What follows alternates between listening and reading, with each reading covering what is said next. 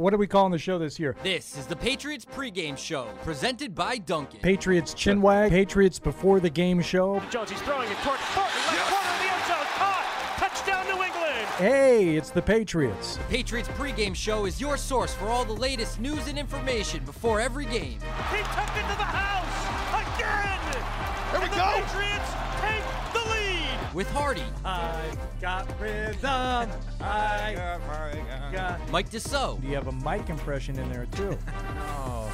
Uh, well, Paul Perillo, Refusal to make a pick. we'll cross him off the list then. and Tamara Brown. uh, see Tamara's not in the room. Send my love to her, please. I'm a big fan. Tamara, Brandon loves you. Patriots Nation, welcome to the Patriots pregame show, presented by Dunkin'. I can't wait. Welcome in, Patriots pregame fueled by Dunkin' Hardy, Mike Dussault, Tamara Brown, and Paul Perillo here at Gillette Stadium, getting ready for the Patriots as they welcome the San Diego Superchargers of Los Angeles here this afternoon. I on think a that's r- what their name is. that, that's what I call them. They That's, will. that's fine. We they- know who you're talking about. They will always be the San Diego Superchargers, and I will I will grant them the respect of saying of Los Angeles. That's what they are. Correct. Okay. All right. Well, it's raining in Foxborough, and yes, I am a weatherman now. Morel, don't even try it. It's gross out there. Yeah, I don't know how that's going to impact uh, what is likely to be a low-scoring affair to begin with, but uh, I don't think it's going to help things. I don't know. I don't know. I don't. I don't know what to think. I don't know what to predict. I don't know what to say. I'm going to let everyone else talk today, and I'm just going to point with my pen. And when you know someone gets on top, I'm just going to point to someone else, and you get. I don't know. I don't know what to make of this team anymore. I truly don't. The one thing I can say is I think we'll get a different look at quarterback today, Deuce. Bailey Zappe. Yep. Sounds like it. Maybe Malik Cunningham too, which uh, I guess he was elevated from the practice squad. So Mm-hmm. it seems like maybe the Patriots are are at least looking to. I mean, obviously change the quarterback position, but maybe try to lean a little bit more into the run. Maybe put you know Cunningham out there and let him try to eat against this uh, Chargers defense. So wet conditions, maybe that'll that'll maybe make them lean even further into the run game a little bit. We'll see. What do you think, Tamara? I don't want to say too much because it's going to go into my key, and I have to save all my Okay, juice that's for fine. me. That's Oh. fine. That's fine. Do you now? Do you? Would you uh, like to remain mute and save it for your key as well, Paul? Uh, no, I, I, I- I'll have one for you guys. Um, so Mike brought up, you know, Cunningham. What do you think the odds are that we see all three quarterbacks today? Oh, I would the game. say close to zero. Same. Yeah, I would say zero, but I think two. I say I would say 50-50. Cunningham. I, Yeah. I think we'll see Cunningham and Zappe. I don't know. I think Mac might be dependent on I don't know. performance. I I don't don't, think we'd see Yeah, Mac if, that's why I think 50-50. Yeah. I don't think mm. if that. Zappe I looks think there's like a crappy. 1% chance. If Zappe looks crappy, then maybe they'll be I happy think- to put in Mac. I think they'll just start handing the ball off. Yeah. If it's that bad. Same. Oh, okay. yeah. that's There- what I there's think. no point of putting Mac Jones in these conditions outside. It, he's not going to make anything any better. And and what about and uh, uh, I don't mean to argue with you, Paul, but let me. Oh, I'm argue, not arguing Let me about argue anything. with you, Paul. If you think it's 50-50 Yes. that you see Mac today, It's early. how bad would Zappe have to be in order for them to say, "I bet Mac like wouldn't have done that. Like last, Let's put him like in." last week. If if the offense looks like it did last week, when neither guy can get anything going, only Zappe goes first. Maybe they decide to make a change, and I agree with Mike. I think there'll be a package for Cunningham. You know, so he might get a snap or two like he did against the Raiders. I just don't dismiss it. I mean, more than likely, it's going to be Zappe. I mean, I'm I'm with everybody. I'll dismiss it. Um, As you know, who knows? Maybe they'll make Mac Jones the emergency third quarterback, and we won't see him at all. I, I think he'll be active. Okay. Well, Yeah. We'll get the uh, the inactives here in a while, and that will tell us by process of elimination who is active. See how that works? right. Oh yeah. God. Very good. Did you want to do the Brilliant. keys? That you're really excited Yeah, about let's your just key. get to the keys because Tamara's like chomping at the bit over here. I don't know. It must be really good. Why did you leave the keys up on the table? You wanted to. You've waited all week for it. The whole team's in the locker room right now, just listening to this, waiting to hear what you're going to say. Without these keys, the Patriots are destined and doomed to fail. Here are Hardy, Paul, Mike, and Tamara's keys to the game. Why did I steal your key to the game also? Keys to the game. Uh, the current key holder is Mike Dussault, as decided by uh, Pat and Agawam last week. He will decide again this week, as he is the first caller on the board already, and we'll uh, find out what Pat thinks before gonna we let go. Patty know he's on notice. Yeah. Well, before Did not care for Feel his kinda choice last week. Hey, it's, he makes the choice, and he is the supreme ruler when it comes to the key. So, uh, Tamara is all excited about her key. She want to give anything away. So, what is your outstanding key to the game for Patriots victory uh, today, Tamara? My outstanding key for a Patriots victory today is to answer Sandra Bullock's phone call. And you're probably like, what do I mean? Who's Sandra? What do you mean? You already know my favorite show, Run the Dang Ball. Run the Dang And I didn't want to say Run the Dang Ball because we've used that too much this week, so I switched it up and said that instead.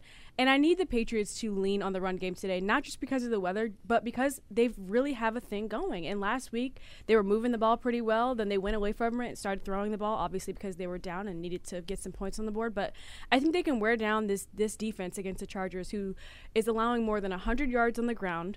And I think they can take advantage of that. And this is a good opportunity when you have Zappe getting his start. So I had something all Yeah. snarky ready to go. It's like, here's why your key sucks. But but but I like your key. Yeah. I like it. I and I didn't I didn't make the Sandra Bullock connection uh, initially. I thought it was something speed related. Oh. I mean, like, well, she I didn't thought the lake house. I was just thinking Oh. lake house. You know, Okay. I, was don't know. wondering I don't know gravity why. wo- worked into the whole thing. I, Well, I'm The season's coming crashing to earth. I, phones it's funny on that spaceship. It's funny I when know. I when I wrote it, I was like, I wish I had a flip phone because she's like on her little flip phone, and she's like, "Did he just hang up on me?"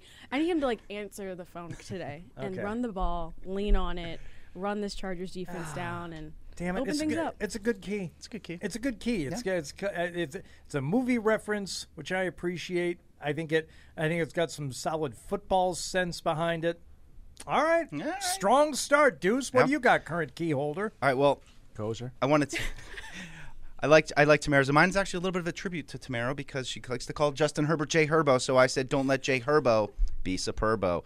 Um, I, you know, we're getting punchy with these keys here down there. Hardy's face As right now. Hardy and Paul share a, I blame you. a dismissive, angry This is your fault. at my key. Um, that's all right. Uh, you guys have good ones. I'll let you talk about that. I just think for Uh, me, the, really. the- I think the big way, and this, this maybe this is affected by the rain a little bit, but I just you know I think with the deep coverage with the Patriots, we've had some issues. So I just think that's to me the biggest key to the game, at least as far as the Patriots defense. If they give up big plays, if Justin Herbert's able to make those downfield passing plays, big scoring plays, get the Patriots in a hole.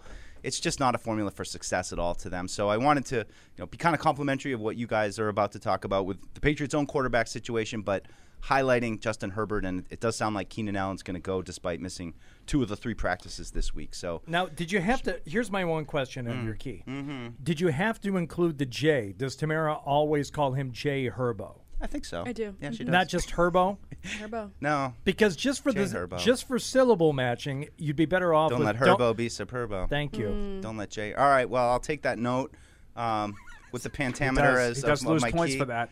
Mm. think But Hardy's we'll- right. We'll see how. We'll see how. I give you a lot of notes like uh, I Fred mean- Willard did in Waiting for Guffman. Yeah. You know, give notes, you know, to his wife after, in- after performances. I mean, you were gifted a key last week. I'm not sure we can do it again with that lack of wow, the lack of balance there with the syllables. Fine. How about it, Paul? What do you got for your key? I don't really have anything.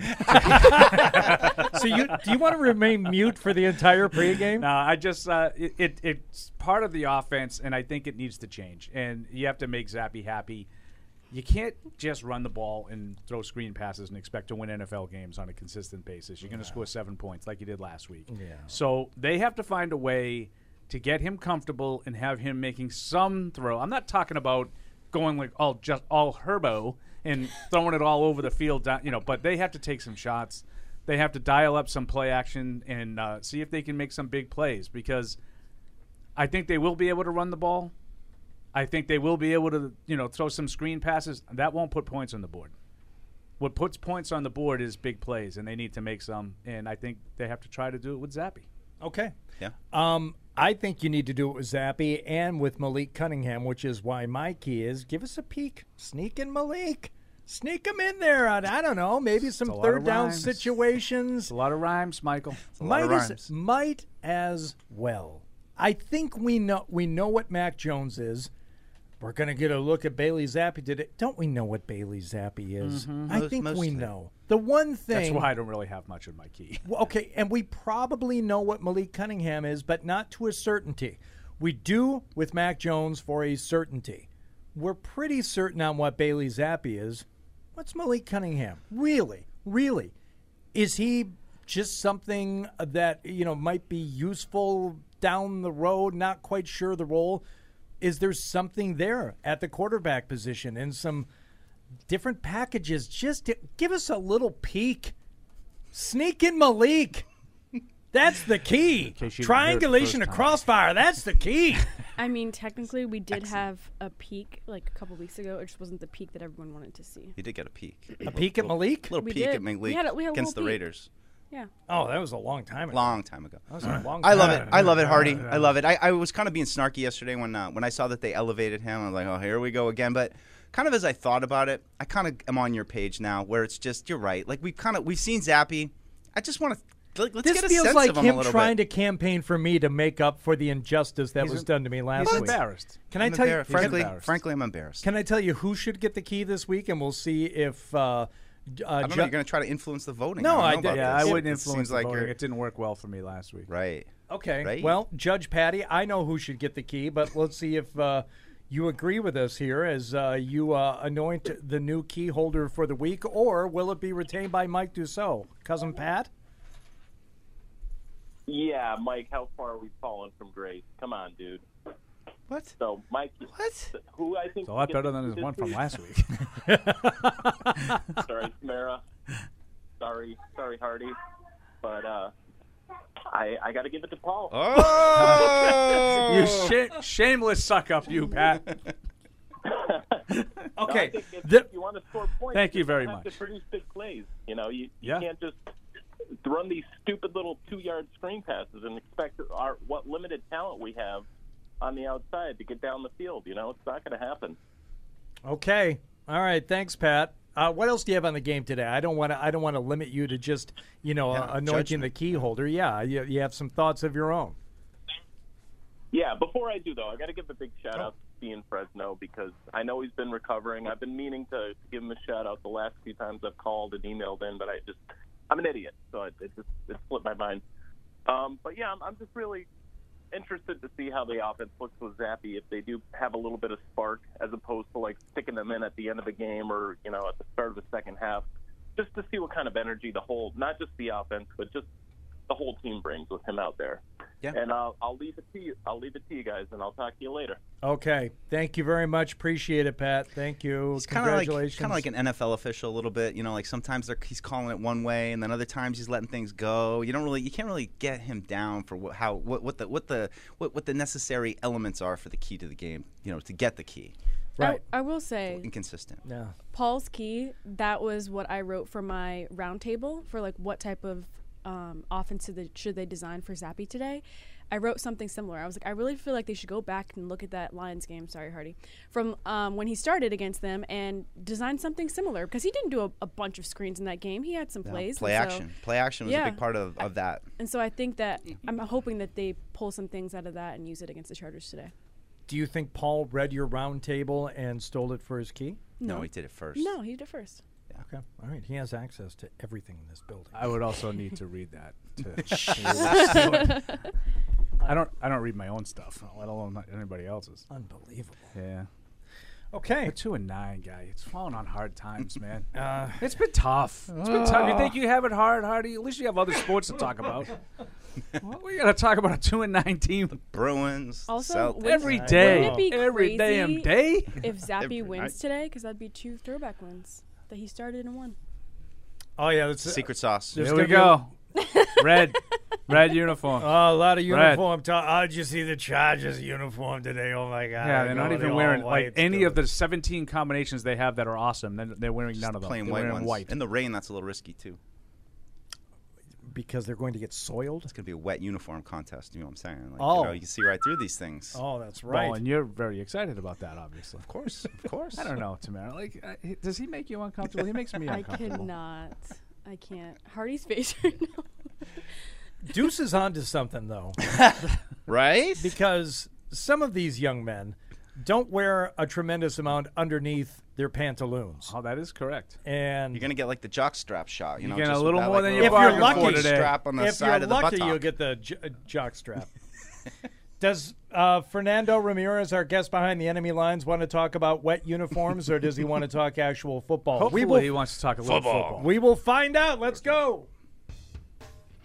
You know the view from New England, We go behind enemy lines. but what about the view from the other side? And that's why you're our favorite uh, pregame show uh, guest Yeah. every year. You guys know you tell everybody that. Oh, yeah. I was on with you guys in 2018 Thursday Night Football. Yep. And I was told I was the favorite guest of the show. Nope. No. Time now to go behind enemy lines. My God, it's coming right for us. Joining us now uh, behind enemy lines is Fernando Ramirez from the Sporting Tribune on X at Real F Ramirez. Fernando, thanks for joining us here. It's uh, it's Hardy and Mike and Tamara and Paul. How are you this morning? I'm good, thank you. You guys, you guys uh, got me up early. I mean, it's West Coast time. We're not supposed to be up until about 10, 11 o'clock, and and uh, you know, I, I know that's the that's what uh, that's what the narrative is out there. Um, so beautiful weather and everything, but I appreciate you guys for having me on. All right, we appreciate you being up at 8 a.m. and say you don't sound like an 8 o'clock in the morning uh, voice. You sound ready to go. Let's do it. Hey, I'm I, I'm ready to go. You gotta you gotta be ready to go at all times. So uh, I'm up and I'm I'm an early riser. Lucky for you guys, I'm an early riser. So right. uh, I'm out there trying to get that bread at all times.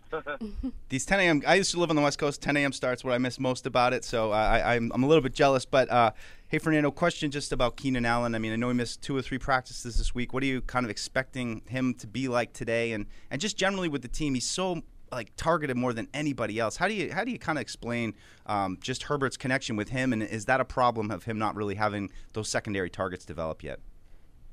Uh, so obviously, uh, w- when it comes to Keenan, he said on Friday that he expects to go. That's all. That's the indication that everybody's gotten. I mean, it- it'd be tough to try and get Keenan off the field, and uh, especially the way he's playing right now. I mean, the guys, uh, the last three games, 175, two touchdowns, 116, one touchdown, and uh, 106 uh, last week. I mean, that connection right now. Uh, I, I said it a couple. I asked Keenan during training camp. Does it feel like you and Justin could go out there with blindfolds on and find each other? He's like, that's the way it looks like, huh? He's like, you guys are gonna have to be ready for this season. This season it's gonna be even more like that, and that's what it's been this season. But the problem is, no Mike Williams, no Josh Palmer. Well, Quentin Johnston and other guys have had to step up. Unfortunately, they just haven't done it yet, and that's why they're on a three-game skid. That's why uh, they haven't uh, been as good as what everybody had hoped. Mike Williams going down, Corey Linsley center going down.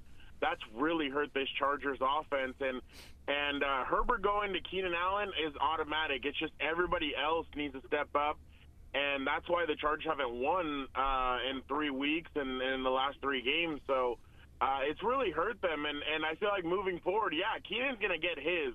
He'll get over 100 yards. That's basically what's been expected this year of him. But it's everybody else who needs to contribute, and, and it just hasn't come together in uh, in Kellen Moore's offense. I have a question um, just about how the Chargers have lost five games by three points or less. Just identifying the root of that issue. Is it, you know, Staley and his decisions based off analytics?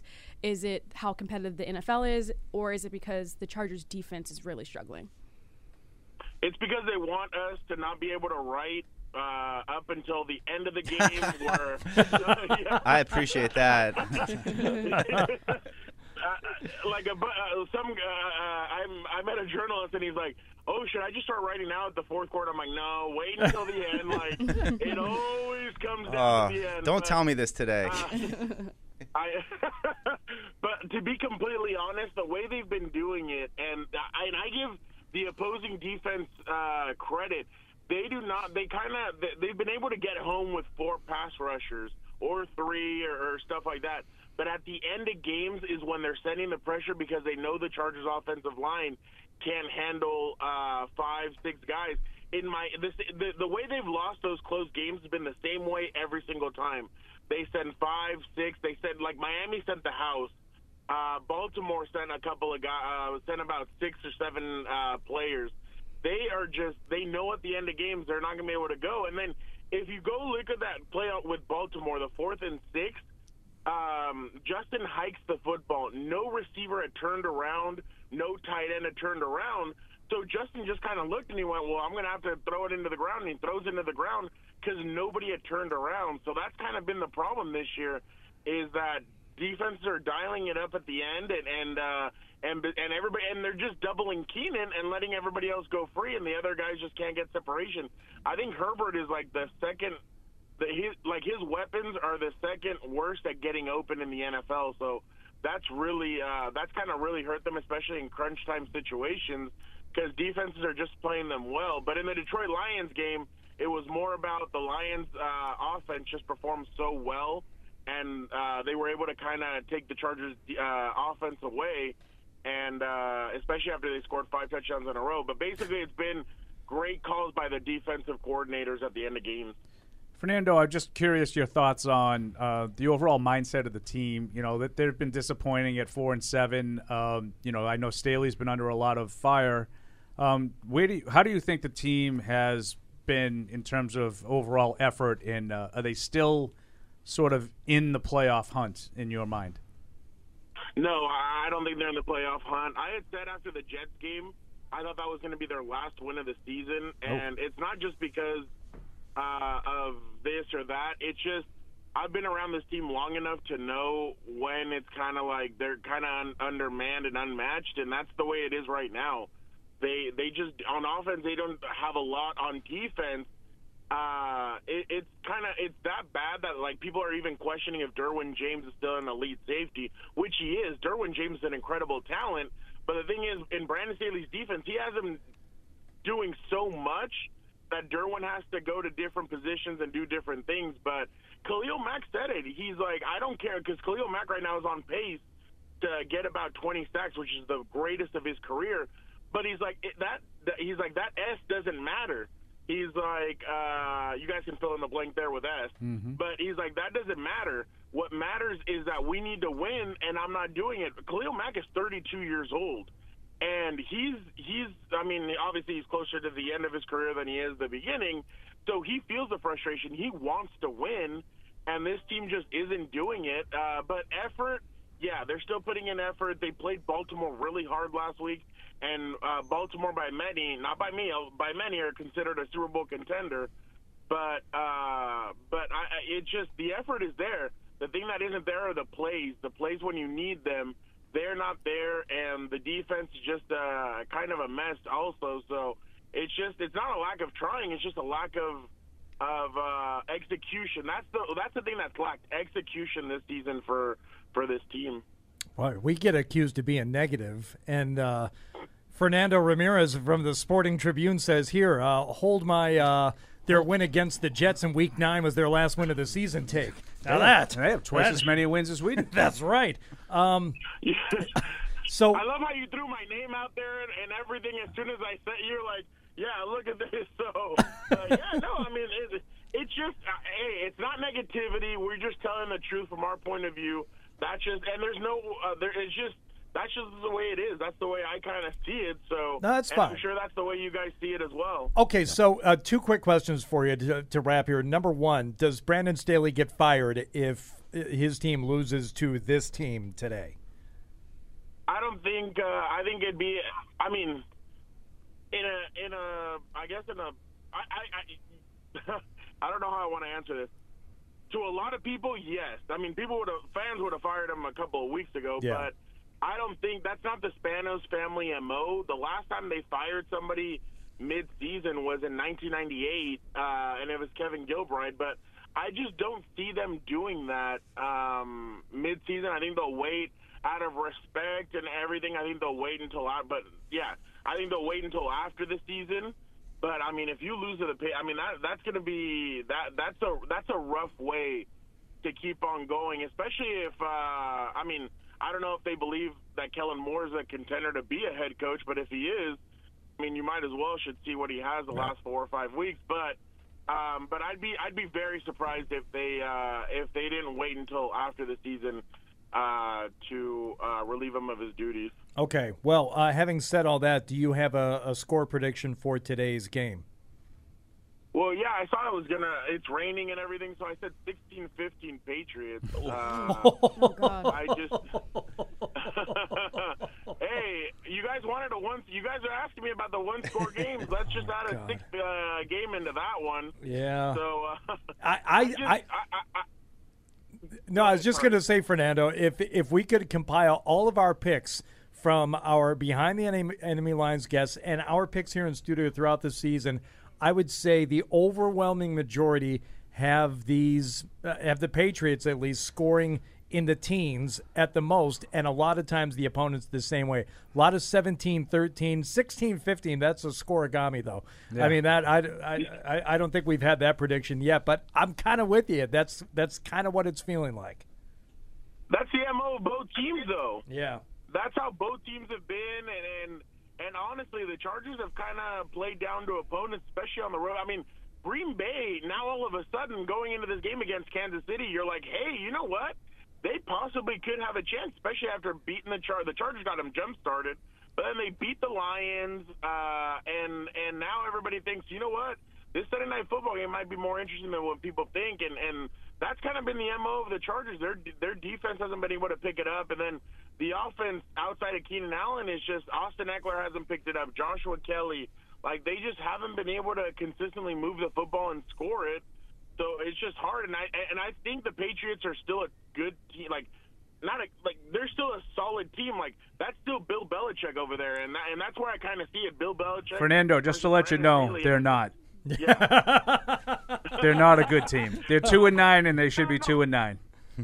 I no, I understand that, but I meant like like that's still Bill Belichick over Yeah, there. Yeah, oh, yeah. like, you kind of have to you kind of still have to respect the mind that he is and and everything that he's done. So when I look at it as the head coach versus the head coach, I mean Bill Belichick obviously is a is a great mind. I'm sure he wants to win before whatever happens at the end of the season. So. uh, Maybe he's going to end up out there with you. Gonna beat him. right well we didn't even uh, you know what We'll leave that for We'll, another we'll day. leave that for next time we'll leave that for next time hey uh, fernando great stuff as always we appreciate you thank you Of course, thank you guys so much. Happy holidays to you, your listeners, and your families, and and thank you so much for having me on. Uh, our Same pleasure. to you, Fernando. Thank you. There he goes. Uh, Fernando Ramirez. You can follow him on Twitter at Real F Ramirez and read him in the Sporting Tribune. Uh, took a run at the top ten, I think. He's re- he, we've Wonderful had him guy. on, we've had him Yeah. on before. Wonderful guy today. Yeah, I mean, he's really was- good. That was really uh, Some personality, long yeah, answers. pleasant. He's a Yeah. Lot of information. He's a delight. Huh? He's just a delight. yeah, Charming. nice balance to uh, And we got a pick. the show. Yeah. We did 16-15. Oh my Yikes. God, that's Is that five field goals versus I think one and four? Nah, I, th- I think it's a couple of touchdowns and a co- you know three. conversion One thrown in there. Sure, why not? Or safety. Math. Now, the other one that. Oh my God! Two touchdowns. They go for two once. Staley does that a lot. I, I, I will say, like, there were a lot Missed of extra point and a safety. Oh. oh, oh there we go. Oh, no. there were a lot of interesting things that he said, but I thought it was interesting that he said only Keenan Allen can create separation and that no one else can. And I'm like, Yeah. that sounds familiar. It sounds like the Patriots offense. So I'm like, how could another team be in the same boat as them Yeah. in their wide receiver room? It's hard. I just find it hard to it's hard to find guys. I mean, they have one. At least Yeah. they got one. Um, Quentin Johnston was a guy that we talked a lot about last offseason. I think there were you know plenty of listeners that, that wanted to consider him. I'm, I'm curious just to see him out here today, how he how he looks. But Yeah. tough day for maybe downfield passing. We'll see. Well, we do. I don't, does it seem like that? Like, yeah, it's just kind of wet. It's not windy, is Nah. it? Mm-mm. It's just Yeah. Catch the ball. wet and cold. Yeah. They have all these gloves and all this stuff to deal with this. It's not. It's not like a monsoon. No, no. But it's the Chargers. I mean, I was it's so like quick coming from the parking lot. I was, I was zigging and zagging between those raindrops. Dude. Oh, man. Oh I didn't even get wet on the way from the parking lot. I would have liked to have seen that. Pop, pop, bang. My poncho says, Nimble. says otherwise. My poncho says otherwise. Is it ra- is it raining heavily now? Because when I got here, it wasn't really. raining What'd you all do with that heavy. poncho? I can't tell you. Just consistent. So. Did you put it on the chair? yeah. Mm, maybe. Okay. Well, that seems a little uh, Brr, brr, brr, brr. rude Well, for that's whoever's m- going to sit in that chair next. It's me. that- That's Nobody. my chair. That'll She's be nobody. problem. It's her. That's What's my it- chair. What's your chair? You're really chair? going to go That with that is. until that Chiefs game is over, huh? I sit in that chair during PU during the week. That's my chair. What if somebody were to come in right now? What if we have an in studio Yeah, guest and get they go to We sit in don't. that chair? We don't have any We don't. scheduled. I have the list right Get here. a wet Show it to you. I can read it back for you.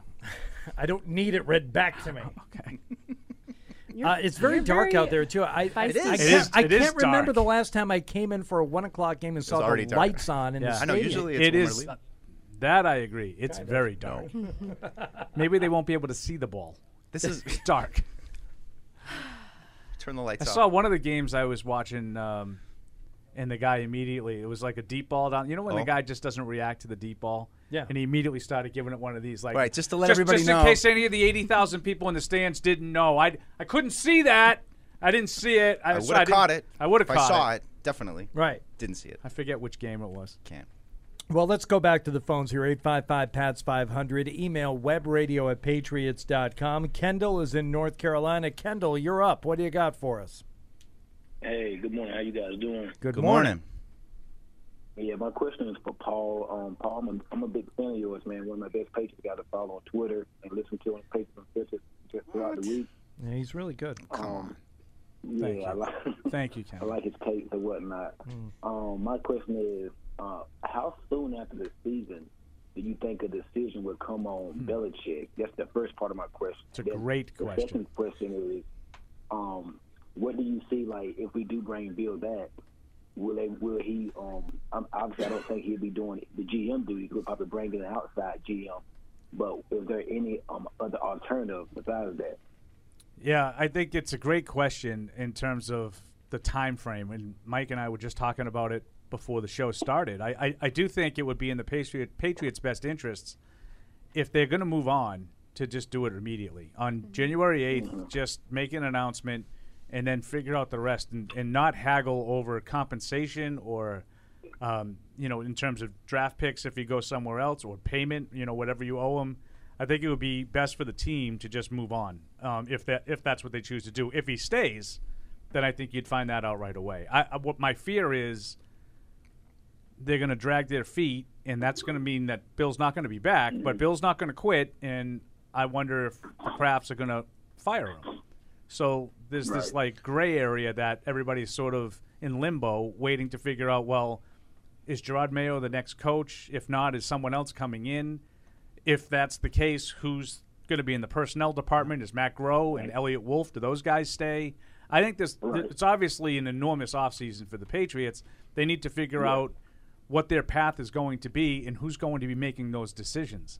You know, in terms of the mm-hmm. draft, in terms of the the free agency, and how they want to start this rebuild. So, I, I think it's a great question. I don't have an answer for it, but my my pi- my choice would be to do it quickly. I'm with Paul. I think that everyone's saying like, "Oh, you can't fire him. He's the greatest coach of all time. You can't fire him on Black Monday. You you have to wait. You can't do it right after the end of the season." But I'm like, you need to just rip the band-aid off because I think waiting around mm-hmm. doesn't really help the situation at all. Um, and I and I understand like yes, he's won you know six Super Bowls here. He's done a lot for this for this club, but I think that just for the sake of this organization moving forward, it's just best to just rip the band-aid off. All right, And, Kendall. Um, one more thing. Yeah. And, yeah. This this last one. One more thing. Um, how many more games do we have to lose to guarantee us a top three pick? Well, it all depends what the other teams do. Yep. Right. Yeah. That is, it's not a, it's not decided in a vacuum. But uh, I'd be real worried if they won two more on the way in. I think that, I think that might screw it up real good for you. Yeah, it would probably case hurt, but I think two would be okay. Still be in the top five. They'd still be in the There's top. nobody Well, with he said three- top three. Yeah, I think they'd be all right with two, but Yes. because I think the other teams are going to win a is gonna be game. You know, five, right? I think Arizona. You know, if if Kyler Murray keeps playing, they'll win a game or two as well. I, you know, I don't know about Carolina. Yeah, yeah. All right, Kendall. Thanks for the call. Appreciate you. Um, 855 PATS 500 web radio at patriots.com for the electronic mail like this one from John in California. You guys are the best. That's right. The most enjoyable Patriots product this year. The only one I'm making a point of watching. Thank you. On to Zappe. He must be the most motivated player in the NFL today. If he can win a few games, he is simultaneously making the case for his continued employment and eliminating his strongest competition, a top two top, oh, a top two draft pick. Yes, his his new competition would be someone from the draft. I get what you're saying. I have to admit, I've become a tanker, but if he can string together some wins, it's almost worth it. Tankanon. Okay, John in California, thank you for the email and thank you for the kind words. So, interesting. It is an interesting way to look at it. Zappe Yeah. must be the most motivated player playing a game today in the NFL. Mm-hmm. That, I like his rationale. Why it's not? Like I, I can not only establish myself as a legitimate NFL player, but I can make it harder for the team to get a guy in here that will be the future. Yeah, and I think based on you know getting thrown into the end of the game, like though, nobody's gonna really judge him as harshly off of that. But this is, seems like he's had the week to prepare. He's been the starting quarterback, so. I mean, no question. Prove that you can even just be a backup. That's what we talked about this week. Like a backup quarterback is something that this team is going to need. As much as everybody wants to, you know, get get on who the next starter might be, but if he's able to go out there and at least, at least look functional and, and can manage things, and, and God forbid, don't throw a turnover, like yeah. Yeah. maybe you have something. I said that the past few weeks. I was like, you know, I feel like it's not fair, and obviously life isn't fair. The way he's been thrown into the games this season, it's like impossible situations where it's like, all right, there's no timeouts left. You have to go down and score and put the Yeah. team on your back, and it's like, uh, and also share reps all week long. But this week, you know, reportedly he had most of the reps, followed by Malik Cunningham, and I think that having a full week of preparation, I feel like we're finally, hopefully, going to see, okay, what does Bailey Zappe have to offer? Can Yeah. he be a backup, like you mentioned? I just think the thing that's hard though a little bit is that if you are saying he's going to be a backup, then like that's life with a backup. You're going to Mhm. get thrust into situations unexpectedly and you know without much time to kind of get focused or have the week to prepare. So um, you know it is a little bit of a conflicting kind of thing. No, where, but the only you know, one that he got put in, I think, as a backup was last week. Yeah. Where, you Oh, know, yeah. like, let's just say that Matt got hurt at the end of the half and he Mhm. just had to go out and One play the second for him. half. Yeah. Like, 34 to nothing against the Saints, you know, whatever it was. I don't know, go- 38 to 3 against Dallas. In the the last game. drive in the Colts game is really tough. Like, Mhm. Oh yeah. Yeah. you know that doesn't generally happen. You know where a guy comes in and the game was on the line. Which, which, by the way, but last week was a legitimate backup quarterback yes, scenario. Yeah, yeah, it was. Um, and it was a pretty big spot to go in at the end of that Colts game, and Yeah. forgetting everything about like the history and the and the the dignity of it and the respect and all that. That's when this team should have fired their head coach after the Colts game in Germany. In Germany. There That's been- when it would have happened in a sane, reasonable world. There have been But plenty of instances this year where, in a sane, reasonable world, the co- coach would have been gone. Yes, but we, okay, we've all uh, you know made our peace. Hopefully, that that's we're not living in a sane, reasonable world, and uh, the the question about when it could happen is an interesting one. Um, back just to the, the the idea of of Zappe and like you know being in a big spot today. to Paul's po- what? No, go ahead. What is it, giggles? You had like a back to the original point. It was just funny the way you did it. You shook your head a little bit. I- I'm you were very side. I don't know theatrical. what they're and doing. They're insulting your hosting style. That's usually Mike's. That's Mike's lane. He's very theatrical. I'm just gonna eat a donut now. I need some. All right. So I what, need to feel so what is your something. point? Back to what original point? Drop the pen. Push the mic. Oh, you okay? Nobody puts baby in a corner. I feel like Rupert. May I go to the bathroom, please? Thank you. Lil Hardy. Oh Lil Hardy. god. it's like is a so Dorf good. on golf bit. No, uh, you, you still think that maybe Mac could end up in this game today? Yeah, based No, on I don't think so. Based Ha- on performance. Hasn't No, been sp- I don't think hasn't been spotted out there I think yet, that I think they. If, I mean, he might not even be active. It's, like it's that'll giving eliminate. it. it's giving New York Jets where you know move to emergency quarterback vibes. That's what this is giving me today. I just think if Zappe gets the start, which is almost certainly going to happen, then they're going to let him play. They're going to let him play, and Let they're going to see it. They're, they're yeah, they're going to see what he can do, and for all the reasons that we were just talking about, and I'm starting to agree with. Huh? Maybe. Maybe he makes enough of a statement here in the final few games where they start to rethink the idea of, oh God, if we end up at, if we end up with like the second overall pick, oh my God, who could we get? Right. Maybe maybe he starts to give them something to think about. And in order for them to to really have a good idea and think, they got to let him play. They can't. uh, Poor performance. Put Mac back in. I think that's. I think it's a borderline ridiculous Eh. notion, and they can't afford to be made to look ridiculous. Absolutely. Now you get the hell out of here. Oh yeah, I heard that story. I just it's a big again, leap. It's a big movie I leap. haven't seen. It's a big leap for Dollar me oil, to think boys, that Getting John. it's a big leap for me to think that Bailey Zappe's going to make like a claim on a starting quarterback job in the NFL here. Oh no, and, and I And- agree with you, Mike. I don't think it's about. yeah. I think it's more about what we were talking about all week in the backup. I just I don't want to deal with the whole like the defense gets a pick six, you know the Herbert kind of they're not playing well, and Bailey Herbo. Zappe just doesn't Which turn it over. And was kind of the Bailey you know, Zappe right, right, and that's like if the year. Patriots win the game today, I think that's what it's going to look like, and you know, and then we'll have to deal with like, but you know, maybe the team played a little better. They with played Zappe. better with them. I mean, I know he threw for Mike. 175 yards. You know, it's like They played hard. he was 21 to 25 for 165 yards was the with no Detroit game. touchdowns, no interceptions, and you know, like like that's what I'm expecting if he plays Like well. it was a Kyle Dugger like scoop and score and a bunch of field goals and Like a like blocked punt. and like a touchdown. At, you know be at the end to make it twenty nine nothing. Yeah. But it was all field goals. like the Chargers are all sitting on the bench looking like Ladainian Thomas in circa Also- 2007. Now the Cleveland game, he played and- well in the Cleveland game. Yeah, I mean, he's year, made some Zappe. plays. I, I just think that would be the exciting thing. Would be if he came out and all of a sudden he's making some throws and like it's really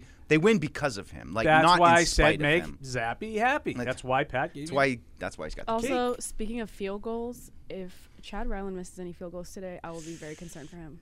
Yeah, You're not concerned for him already? I mean, I am concerned for him already because there's kickers, you know, in here this week working out. Only about No. 20 of them. Yeah, Yeah. and they got one on the practice squad too. So A lot of a lot of kickers and punters and special teamers. Especially Big if this crew. is like a, a low scoring game and it does come down to that. there's, like, an, there's like no many ch- no, they can't. Right, he's on What's the wrong? practice squad. No, I just I had a brain fart right there. There's they they can't Bring promote Matthew? Wright. He's Yeah. he's the practice. Well, they would have had to do it yesterday. Right. Yeah. Um, it, in a pregame show that is chock full of highlights already, from Paul's key to uh, Fernando to me sinking in my chair. We are about to witness another highlight. Floyd in Michigan. There we go. Floyd in Michigan. What do you have for us this week, Wonderful. sir? Good morning, everybody. Energy. Love it. We have five questions. The first four are yes or no only. The last one is it. All right. Question number one Do you prefer Jerod Mayo over trading for Mike Vrabel? Uh, yes. Yes. Yeah. I do. Yes. Yes.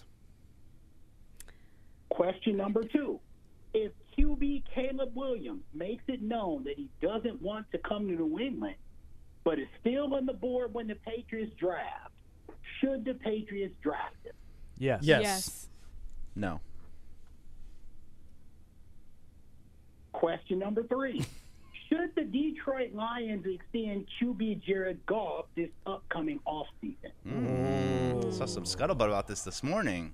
Is he holding them back? What's That's his a good uh, one. What's his uh, status? Jared Goff. Yeah. Uh, he's he gonna going be a into the final agent? year. I, Th- so next year is the last year. I think so. I will double check. I feel that. like yes. I'd write it out then. I no, feel I would write it out. I feel like yes, only because, and I'm a, I'm a handed hooky, hooker girly because he went to Virginia Tech before he went to Tennessee. But Before he got good. Yes, um, but because I, he's just coming off ACL like surgery, and you know he hasn't played it all this season. Don't know if he's going to be ready. Not saying he's going to be like a Trey Lance situation or anything like that, but I think that it would be good for him to have the ability to, s- to stay being a backup for now. He until is he's ready to go. he is no. set to make twenty one and a half million dollars in twenty twenty four. Okay. Yeah, so he's uh, under contract next year. Yeah. oh, okay. yeah. Then no. Then th- I'm good. Yeah, I'm going to say no. Also, Yeah. they should not. If it was ending this year, then yes. Question number four. CeeDee Lamb says he's the best wide receiver in the NFL. Do you agree with CeeDee? No. No. No, No, but he's good. he's Yeah. real good. Yeah. I wouldn't call him the best. though. Final question. No, this one is not Rick it yes or no. Yeah. Okay. In a recent mock draft, the Patriots selected Caleb Williams and Washington wide receiver Jalen Pope in the first and second round. After these two, what are the two next positions that you believe the Patriots should address in next year's recent draft? Thank you for the call. Okay, thanks. Uh, thanks, Floyd. Tackle. Appreciate it. Yeah, I was Yeah. I was going to say uh, O line, O line. Tackle. Yep. Yeah. I would say Tackle. tackle and edge rusher. Yep.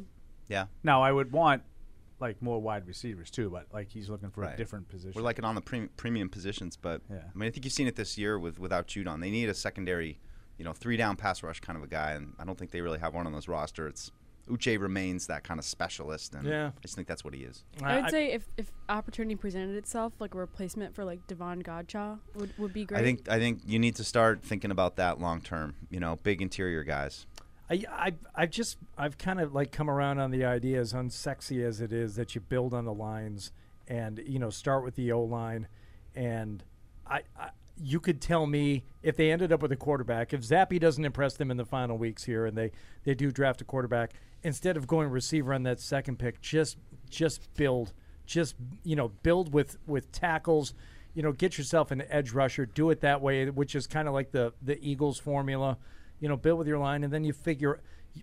I mean, even if you ended up without a quarterback, it's not fun. It's not exciting, but you got to get.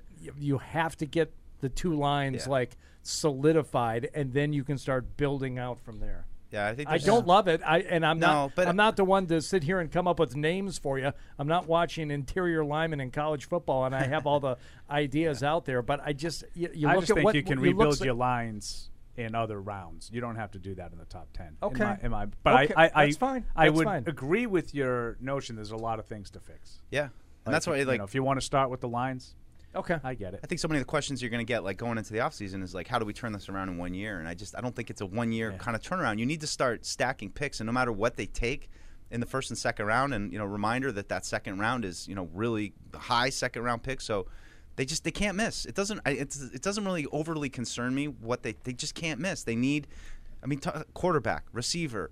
Tackle, both tackles, edge rusher. I mean, these are the premium positions. The only one you could maybe cross off right now is cornerback because you have, you know, Gonzalez coming back, and even then, I think you got some questions in the slot, and Yeah. how long is Jonathan Jones going to be around? So there's a, there's a lot a lot. I agree with. Mike. It's about making a good pick.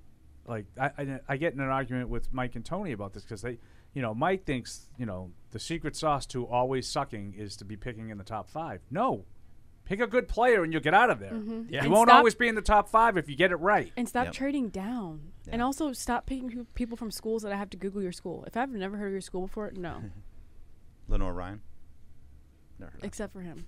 mining and technology. But I mean, you know, but even like the conversation we'll probably have is like, what kind of trade down is could you swallow? Like, could you swallow going from four to seven, or you know, when you pick up Mm. another pick in that range, like, you know, I. I you get to the point where you get to you're at four or five, and the quarterbacks that you love are gone, and you're kind of in this middling area. You know, there's one argument that says you need a guy. It doesn't matter. You want to take a tackle here, you, you, you could use it, but You need it's also saying if you could get three top hundred picks, You got seven picks, and you could have had more, but you didn't do anything before the trade deadline, and you didn't, uh, you know, add anything to your to your draft arsenal. So yeah, the the idea if if a quarterback that you want is not available, if you're at four and going back to seven because the guy that you really need most, you know, is going to be available then, and you can pick up another pick or two, and what? Yeah. Uh, lay that one out for me. What would you get for going from four to seven?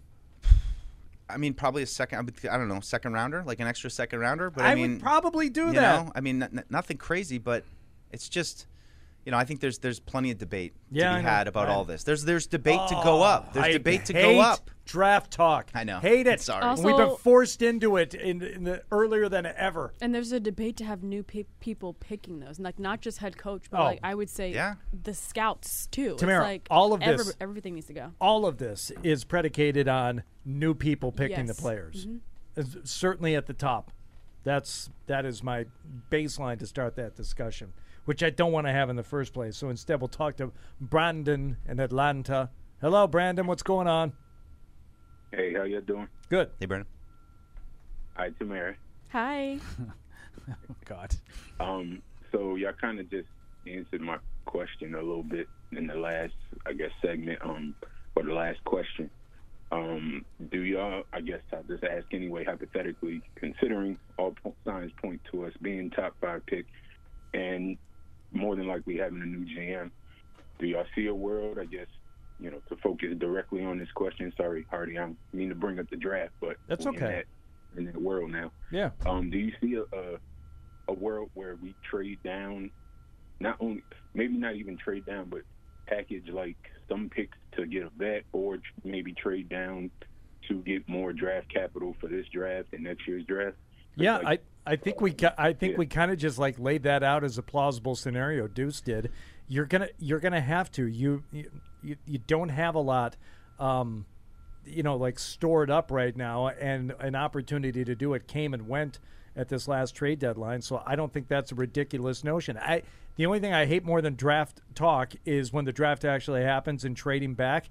And I have to ad- admit to being open to both of those right now because that's where we are. Yeah, I mean, I think it's just I think it's a balance, and I just you look at this team. What do they need? I think they, they yes they need positions, but they need talent. They need mm-hmm. game changers. So I don't care, you know, if you insert the best left tackle in the game onto this team, like it's going to make a difference. So I just I think they've got a lot of spots, and the core philosophy is don't miss on these picks. I get why people are gun shy about trading down though, because usually you were in the high twenties, the mid twenties. That's where you were starting out, and that's kind of the that's really the edge of the first round. There's usually 20 to 25 real first round guys. It's not 32 first rounders. So, you know, you're there and then you're trading down into this. So you're getting out of even the cusp of those first round type talent. They need first round talent on this team. I feel like before you can do any of that, you have to figure out who you're, who you're going to retain. And I feel like there are, you know, guys, especially in the offensive line, that I would want to keep just Yep. because of the dividends that they've like made for this offense as of late. And so I feel like you should start there and hopefully not lose every single person that's up for renewal on their contract this season. Right. And then see, okay, what holes are left. I'm, I'm on Onwenu. Like, I mean, I, coming into the season, I, I would have probably had one order, of just talking about the top three, Dugger, Uche, and Onwenu. Um, I, I'm on Onwenu first right now. Just, I think his versatility, if you can pay him in a way that he is a very highly paid right guard with, you know, incentives to play tackle, you sign him and you say, look, we've got a lot of issues on our offensive line, but we know that we have at Mhm. least one piece on that right side that's going to be locked down, whether he's playing right guard, whether he's playing right tackle. You've also got Sidy Sow, who's been playing pretty well. Um, but that just takes some of the questions out. You, now you need a left tackle, but Mhm. it's not like you're looking at it right now with Onwenu at right guard, and you need both tackle spots. I think that's a little bit overwhelming. Brandon, thanks for the call, buddy. Yep. Appreciate it. Uh, let's go uh, right over to. Oh, by the way, did Paul leave? Paul Yep. left. He did. He just threw his uh, arms in disgust and walked out. Oh no, he's doing his hit. No, he's doing his chin wag with his sports up. That's fine. Eldred, North Carolina. What's going on, Eldred? Hey, fellas. Hey, Tamara. How y'all doing? Good. Eldred. Yeah, but I think somebody said if you got two quarterbacks, you have no quarterback, especially with uh, Matt Jones and, and Bailey, Bailey Zappe. Uh, neither one of those. But uh, to me, if, if we're sitting at two or three, uh, I'm going to do it this way. Y'all probably laugh at me.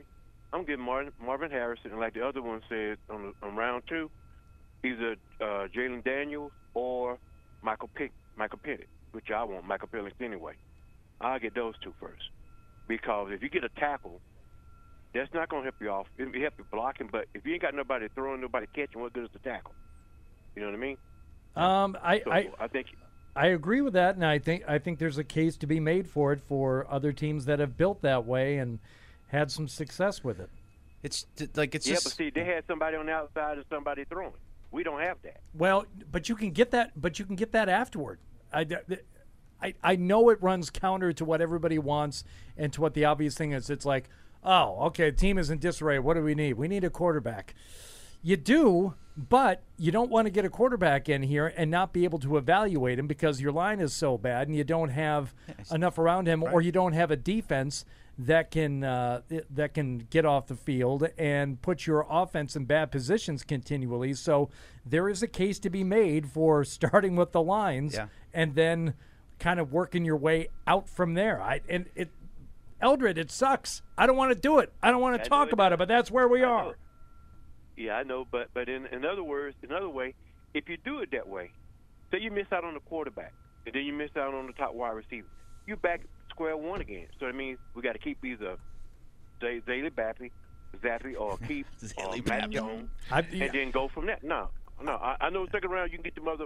You maybe get uh, Daniels or Penny. I think they're first If like first round jump up. picks, Eldred. Though I think Penix and, and Daniels are going to be in the first like ten picks. I don't think they're going in the second round. And Eldred, Maybe, but see, I I'm- don't think 10, 10, 10 teams need 10 quarterbacks. I think about three or four do, but I don't think 10 do. Chicago going to end up taking a quarterback again? Probably. No, no. Uh, uh, uh, my pick is Chicago going to take uh, Marvin Harrison to help out uh, uh, help out Justin Fields and see if he goes from there.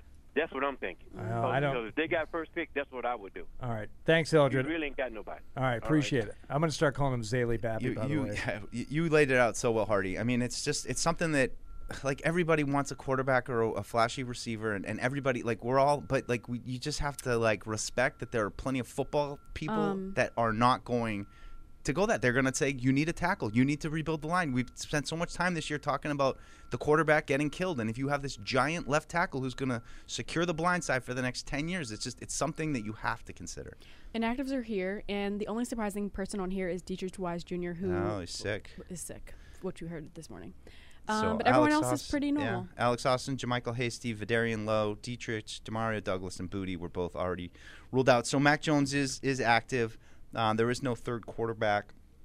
Uh, we already know that Malik Cunningham is uh, going to play. So I mean, I, I kind of am intrigued right now though, without Deatrich Wise, because I think Keion White's going to get to play a lot more Mhm. today, and I really think that's his best spot. I think that right defensive end, hand down kind of spot. They've been playing him all over the place, up and down along the line of scrimmage, standing up, hand down, left to right, everything. Um, I just I think today might really be a chance for Keion White to get in there, play a play a ton of snaps. I think he only played like 30 or so last week. I mean, he's he's not playing a ton. Um, he is getting a lot of experience, but today might be an interesting day for for Keion White. I will say I know that Mac is not on that inactives list, but I did think it was pretty interesting that like everyone's reporting that he's not out there warming up at all right now. Yeah. Like So, at but all. he's not listed as the emergency. No. Nobody is. Okay. So he's Nobody just- is. He's going to be active It, and it sounds like he's active, but just not warming up at all. Staying warm. I think you. So- Got, I think you could have g- gotten away with the emergency designation for Mac today. Quite Ma- frankly. maybe it's more of like a self-esteem thing, like not wanting to put him on there as an actor. I just think you have so many questions of quarterback right now. It's like, I mean, I get why, like, just don't even play him, like, don't even dress him, give him a week off, let him. I get all that, but at the same time, you've just gotten such sporadic performance from everybody. We saw Malik Cunningham get out there, you know, a month ago, and he looked like a deer in headlights. So I wish I could you know. remember who it may have been. Ted Johnson, Yeah. who said something, and I apologize, Ted, if this wasn't you, but I like a, a decent football mind you, broke down the Mac Jones thing by saying, in this position, like there's no sense in wringing your hands over will you be the backup? Is he going to be third? Is he going to be emergent? The best thing for him is just get away from the team. Mhm. Like Yeah. you, you you've been pulled four games, and now you lost the starting job. There's no reason for him to be around. Yeah. Like the the reasonable thing and maybe the best thing for him. You're not a part of this right now. You really want to get your your head clear, and if he's got you know something glitchy going on up there that's causing him to you know to have the yips or whatever you want to call it and throw those picks, get away from it altogether. yeah, I think he could benefit from that. I mean, as soon as I saw the Jets do that to Zach Wilson, and obviously they don't know how to manage a quarterback at all. Um, yeah, it's not I- I thought that a recipe. But That's a good decision because he's not like you know looking over the the new starter's shoulder. He's not like visibly in the way or, or a distraction, but he's the emergency quarterback. And I feel like that space could be good for Mac Jones right now, who really just needs to take a breather and not have any more stress or chaos happening for him right now. Yeah, it might have seemed a little bit this week like a weight had been lifted off of Yep. Mac a tiny bit, just Mhm. in kind of how he was carrying himself. But I mean, just one kind of jarring thing for me that, that I think summed up the last couple of weeks. We were in the locker room um, on Thursday, which was Zappe was gonna was gonna talk, and everybody, all the media goes right to Zappe's locker, and everyone's set up. I mean, it's just you know, and it was a really big contingent there that day too. Um, and everybody's waiting for Zappe, and then you just kind of see Matt come in, and Matt goes to his locker, and nobody's really like the, the the circus has left town. You know, nobody's really talking to him. It was just you know, kind of jarring just to see that kind of picture of everyone waiting for Zappe and, and Mac to kind of come in, do his little thing, and nobody, you know, hey man, you know, and just that's why get away from it, man. Yeah. You don't need to be around that. Right. Don't wish that on anybody.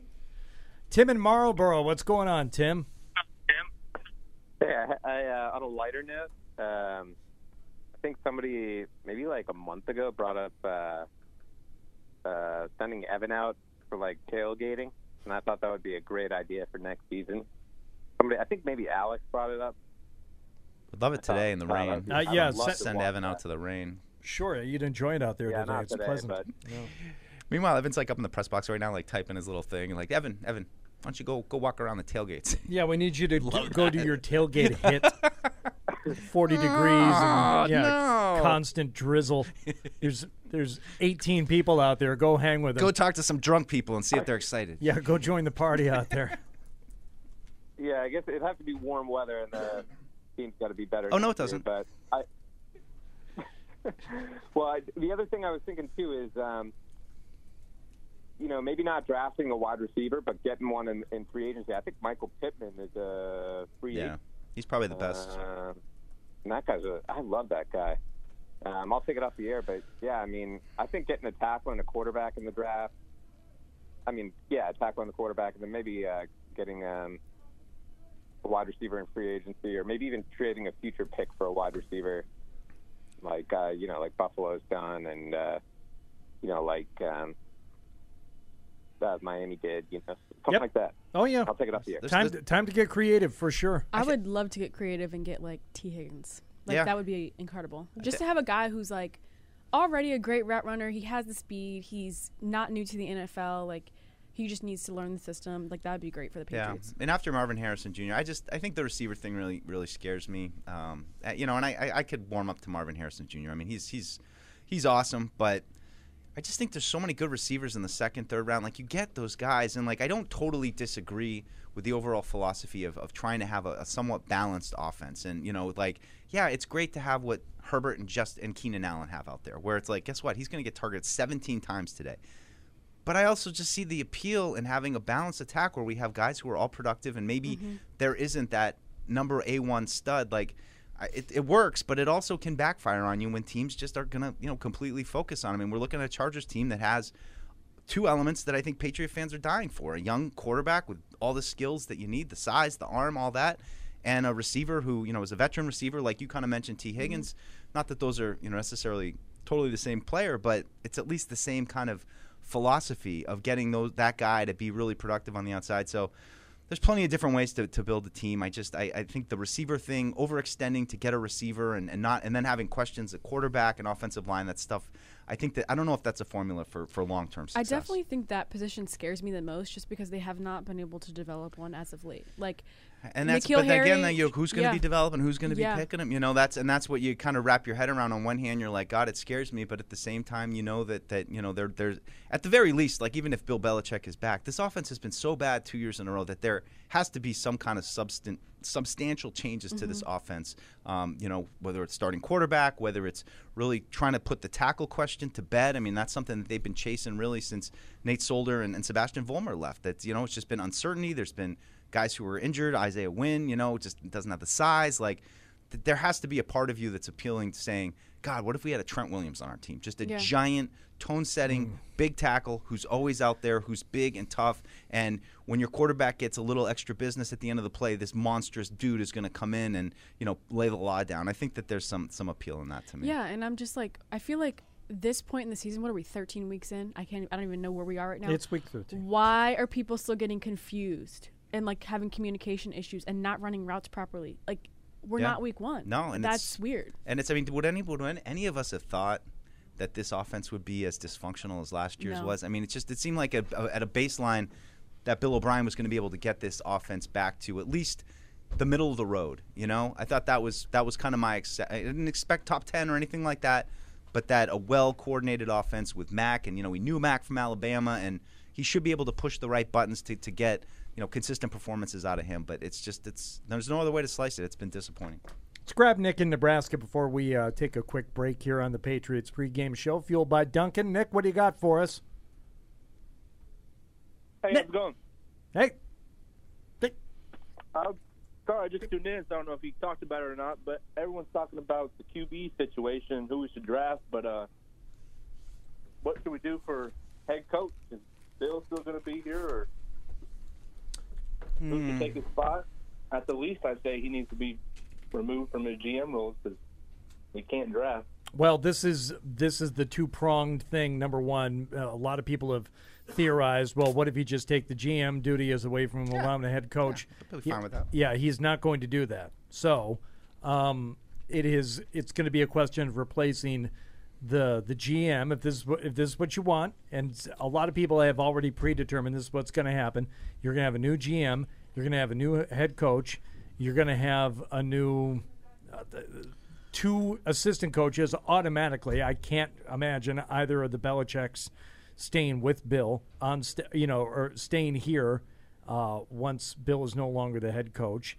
And you've got a lot of, you know, arguably the two most important positions to fill on this team from a coaching perspective or a front office perspective, and GM and head coach. Yeah, that's uh, we've been we've been talking about it since week six, Nick. I mean, it, seriously, it is. It is.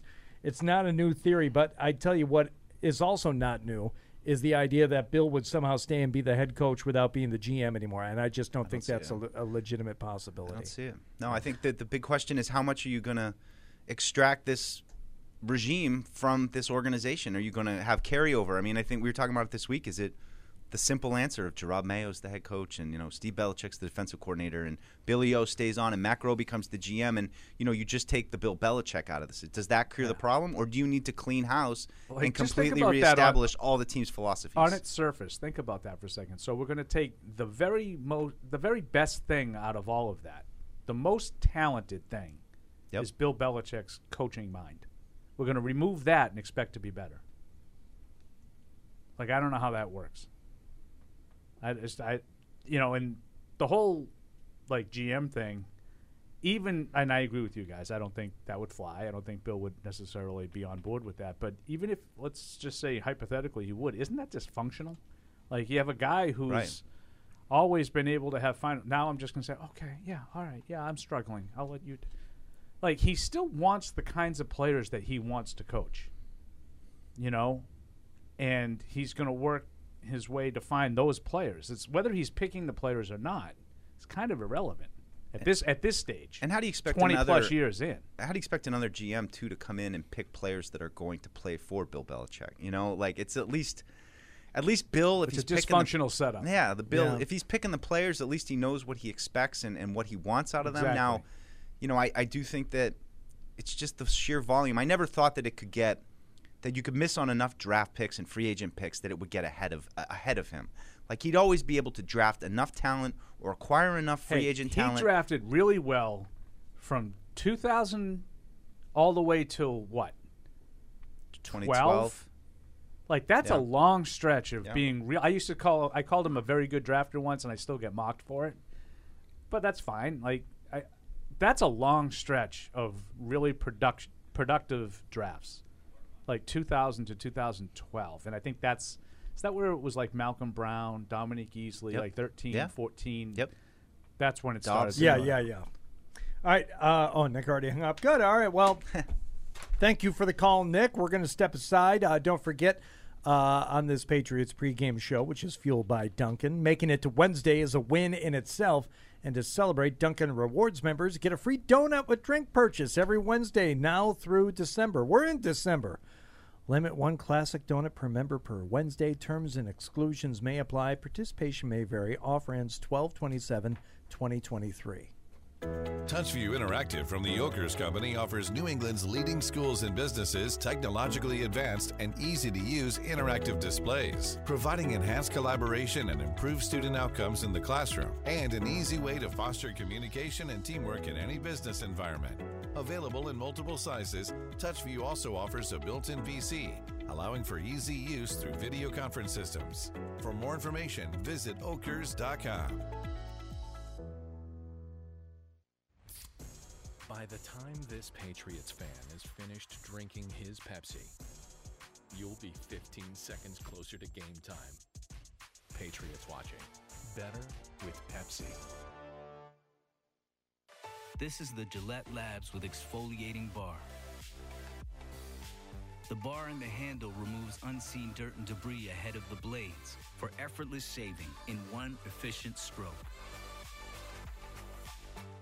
iPhone 15 Pro on Verizon. This holiday, trade in any iPhone in any condition for the new iPhone 15 Pro with titanium, Apple TV 4K, and six months of Apple One. All on us with unlimited Ultimate. Go to your local Verizon store now. Six months of Apple One, then $10 per month. $999.99 device payment or full retail purchase with new smartphone line on unlimited Ultimate plan required. Less $1,000 trade in slash promo credit applied over 36 months. Promo credit ends if eligibility requirements are no longer met. 0% APR. Apple TV 4K and Apple One offers require eligible phone purchase with activation on unlimited Ultimate. Additional terms and conditions apply. Visit Verizon.com for details.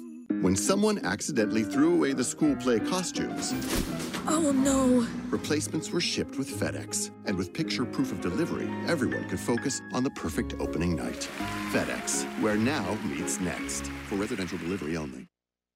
iPhone 15 Pro on Verizon. This holiday, trade in any iPhone in any condition for the new iPhone 15 Pro with titanium, Apple TV 4K, and six months of Apple One. All on us with unlimited Ultimate. Go to your local Verizon store now. Six months of Apple One, then $10 per month. $999.99 device payment or full retail purchase with new smartphone line on unlimited Ultimate plan required. Less $1,000 trade in slash promo credit applied over 36 months. Promo credit ends if eligibility requirements are no longer met. 0% APR. Apple TV 4K and Apple One offers require eligible phone purchase with activation on unlimited Ultimate. Additional terms and conditions apply. Visit Verizon.com for details. TouchView Interactive from the Yokers Company offers New England's leading schools and businesses technologically advanced and easy to use interactive displays, providing enhanced collaboration and improved student outcomes in the classroom, and an easy way to foster communication and teamwork in any business environment. Available in multiple sizes, TouchView also offers a built in VC, allowing for easy use through video conference systems. For more information, visit okers.com.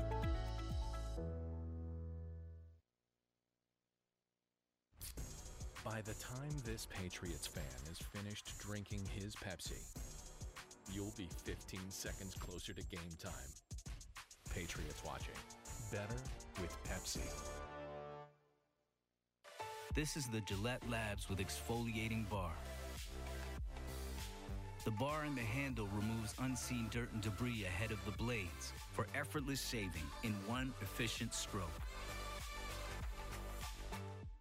TouchView Interactive from the Yokers Company offers New England's leading schools and businesses technologically advanced and easy to use interactive displays. On Verizon. This holiday, trade in any iPhone in any condition for the new iPhone 15 Pro with titanium, Apple TV 4K, and six months of Apple One. All on us with unlimited Ultimate. Go to your local Verizon store now. Six months of Apple One, then $10 per month. $999.99 device payment or full retail purchase with new smartphone line on unlimited Ultimate plan required. Less $1,000 trade in slash promo credit applied over 36 months. Promo credit ends if eligibility requirements are no longer met. 0% APR. Apple TV 4K and Apple One offers require eligible phone purchase with activation on unlimited Ultimate. Additional terms and conditions apply. Visit Verizon.com for details. When someone accidentally threw away the school play costumes, Oh no. replacements were shipped with FedEx. And with picture proof of delivery, everyone could focus on the perfect opening night. FedEx, where now meets next. For residential delivery only.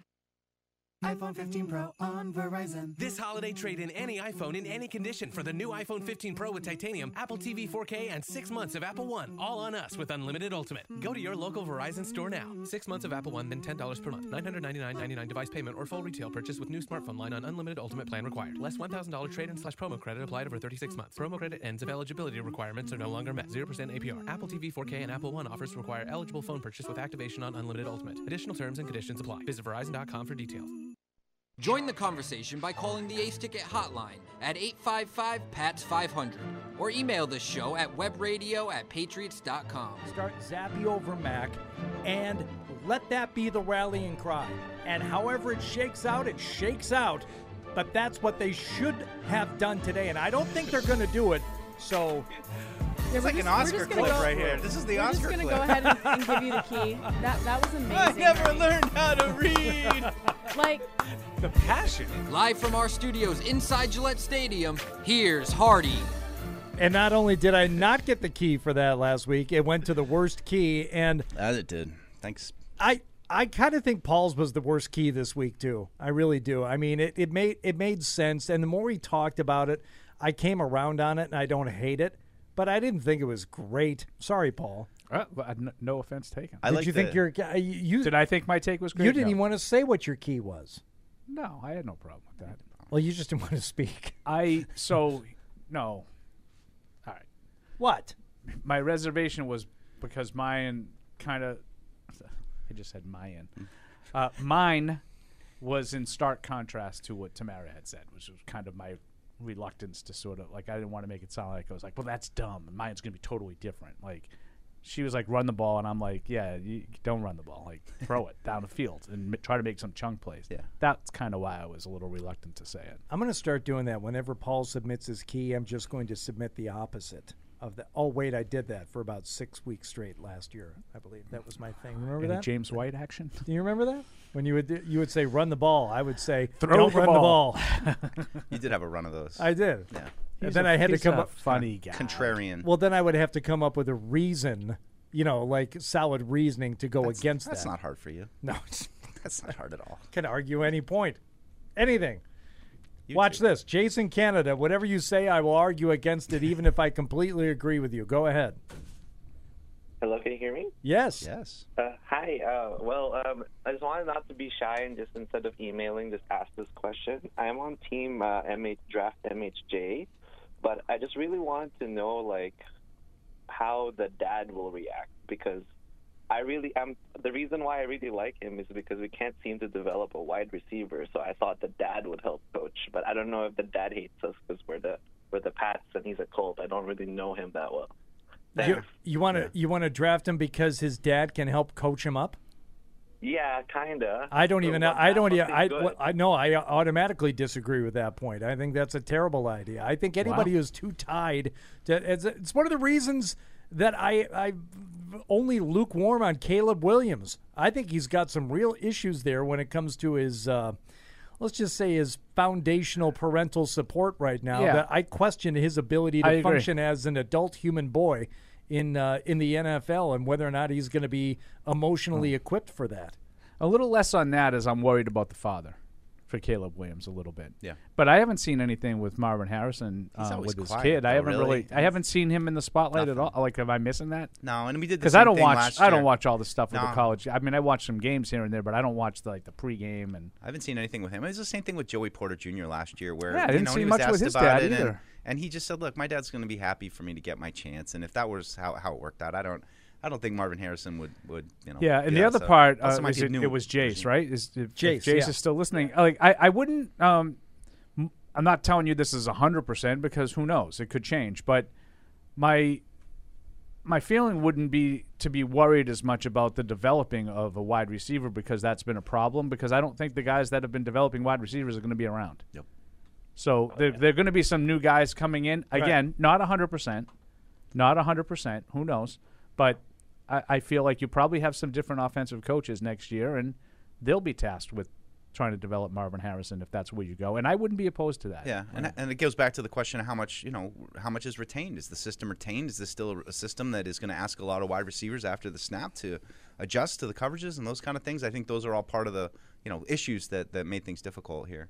Thanks, Jace. Appreciate it. Thank, thank you. Yeah, call Thank it- you, Jace. Call anytime. We love the emails though too. Like uh, this one from Simon in Brooklyn said, "Hey guys, I completely agree. We are due for the overhaul you guys have been discussing for the last few weeks, including coaching staff, GM, and overall roster moves. That said, if Williams and Maye are off the table for us in the draft, would there be any part of you that would be interested in running it back with Belichick for one last season?"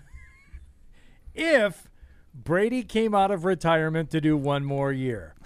it's not anything I think would be a real solution or if Tom has anything left, but fun enough to see if we could finagle Bill and Tom to retire both as Patriots. Ready to be laughed off the show, Simon in Brooklyn. Yeah, that's. Well, Simon, I'm not going to laugh you off the show, but I, I'll look. Let's just put it very, very bluntly.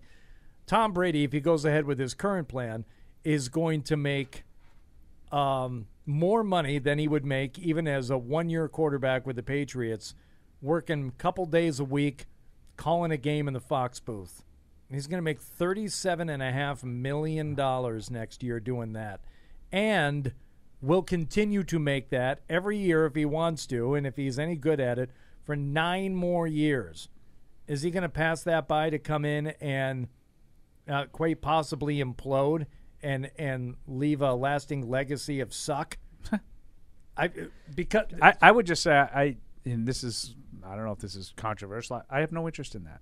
No, like there's- forget it. All you guys all have all the rational reasons why it would never happen. Yes, yeah, well, yeah. But I have no interest in 2024 Bill Belichick coach, Tom Brady quarterback. Like I need like I want the organization to move forward. Right. I don't want one last gasp effort to try to see if we can recapture the you know the past glory and have a, a great season. Yeah. Like unless you were going to tell me Get Gronk too. no, like definitively, but but but they're going to do that, and then they're going to win the Super Bowl. Obviously, I would want to win the Super Bowl, you know, like it. But you, it doesn't work that way. You don't have that guarantee. I don't think they would win the Super Bowl with that, and I'm not interested. To me, that's just putting off the rebuild for another year. I mean, it's you, you-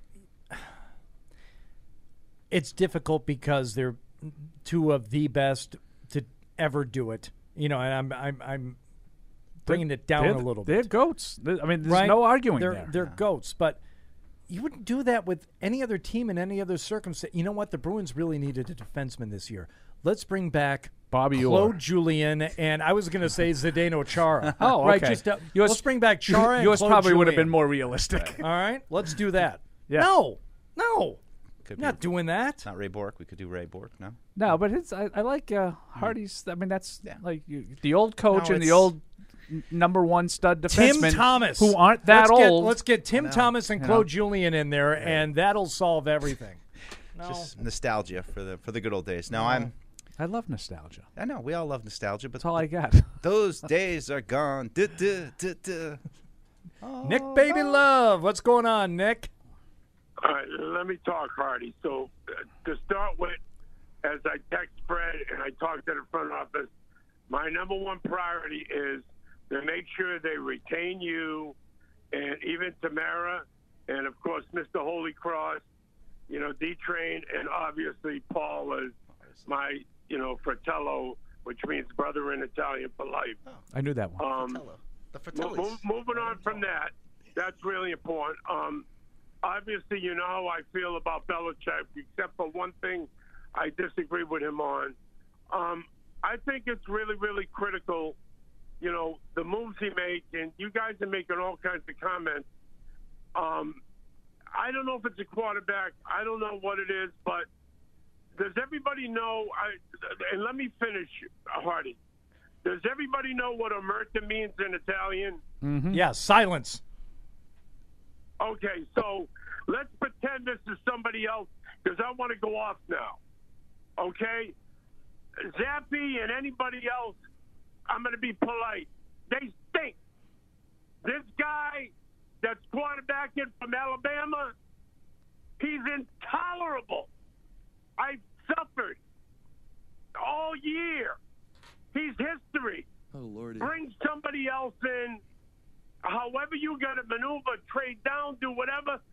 It's it's going to be an off season that's incredible. And and Paul said it best. I heard earlier that who the hell are you going to bring in that's going to replace a Belichick? Give him a chance, and let's move forward. And we just had 20 great years. Why complain? Life is short. I love you guys very much, and you're doing an incredible job on this show. Thanks, Nick. Appreciate it. Thank you, Nick. I have a fundamental um, difference of opinion with Nick when it comes to Bill Belichick, and that's fine. He wants to bring him back. I would say, Nick, your reason, your reasoning has. Uh, you mentioned it last week, the week before, again this week. All the championships, last twenty years. How about the last four? How's it trending? Are things getting better? What evidence do you have that Bill, as GM and coach, can turn things around, which is what this team needs? I mean, they're two and nine. They need to be turned in the other direction and have something completely different happen both on and off the field. What evidence is there that Bill Belichick is the best person for that job? I'm not saying you're going to find the next Bill Belichick. You're going to find a, a, another coach uh, as good as him, much less better. But if something needs to be done completely differently, yeah. why on earth would you stick with the same guy? I can't come up with a reason. I'm with you. I'm ready. Okay. All right. I'm ready to move on. Uh, John in Miami. Hello, John. Thanks for joining us on the Patriots pregame show, fueled by Dunkin'. What's going on? Howdy, everyone. I'll just say John Baby Love doesn't have the same ring as Nick Baby Love. no, no, no. There's only one baby love, and it's not you, John. You Here's can be Nick Baby Love. Well, I don't need a nickname. right. You can be Johnny South Beach. There we go. I actually love that. That's that's great. Okay. He's gonna get a Um, tattoo. Tattoo. So, so from from just kind of thinking a little bit about all this talk of you know Bill Belichick's career and retirement and all that. For um, this is a question for Hardy and for Paul.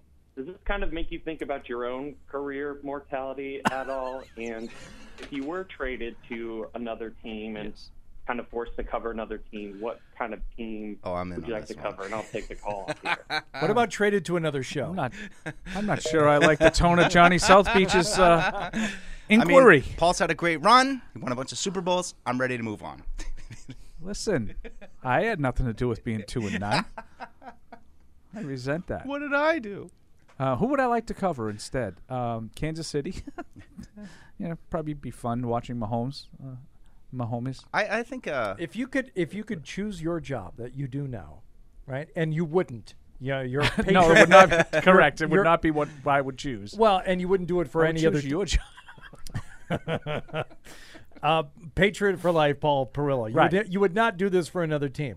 But let's say you were forced into it, right? Mm-hmm. You're being traded to be the dot com guy for Team X for five years. Yeah. What team do you go to? So, this is a good question for you. It's- it's a- and it's a now, great- Deuce, you are brought back into the conversation. It's a great question. Oh, now, thank you, before before the move, it, it would have been a no brainer for me. I would have said the Chargers. Yeah. Because I would I would love San to go to San Diego? Diego Uh, for five years. I have no interest in L.A. Yeah. for five. years. No offense, Mike. I No, know you're I- in I- I left. You're an L.A. boy. I Uh, left. hmm. Florida. Florida. But come on. Dolphins? Not great. down there Florida. either. Probably, Flo- I would say Miami. Florida. I- Florida. Donnie. Hey, if you go want to Florida. Hey, if you want, Sonny Black wants you in Florida. if you want to You're contact Sonny Black's me, guy now. I'll be in Florida.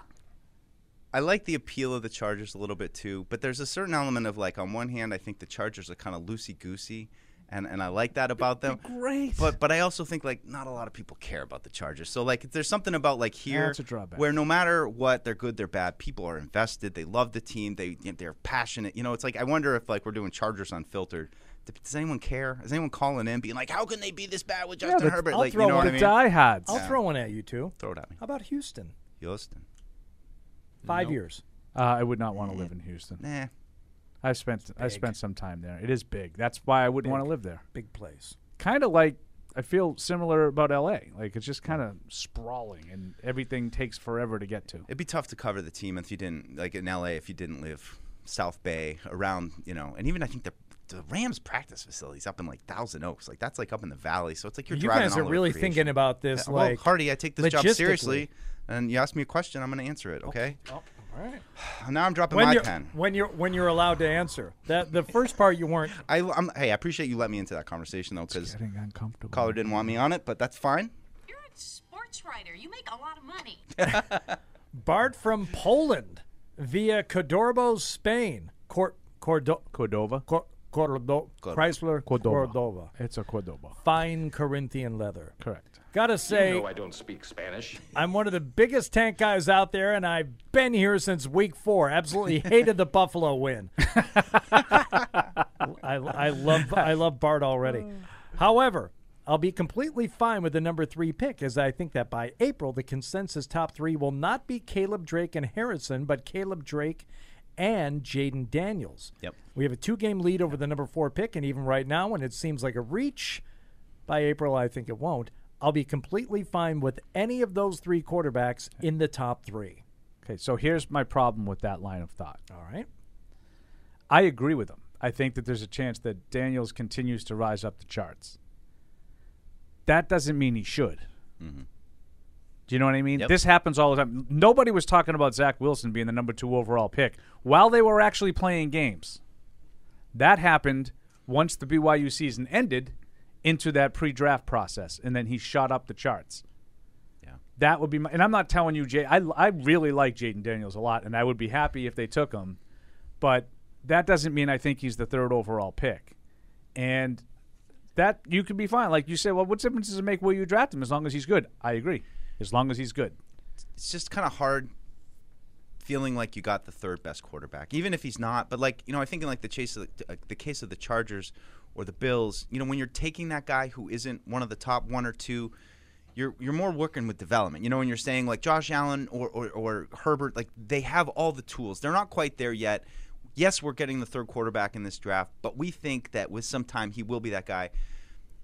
Like with a guy like Jayden Daniels, which I mean, you know, admittedly I haven't really jumped in 100% on him, but you know, it's still is is, is he an ascending player that you know potentially could be the best. Like if we're going to take a quarterback at like three, four, five in the draft, I want to be able to talk myself into this guy might end up being special, even though he is the third pick in the and he could be, you know? and he could be that. Uh, But I'm just saying, I would be worried about the guy who moves up Based 30, on- 30 spots. Yeah.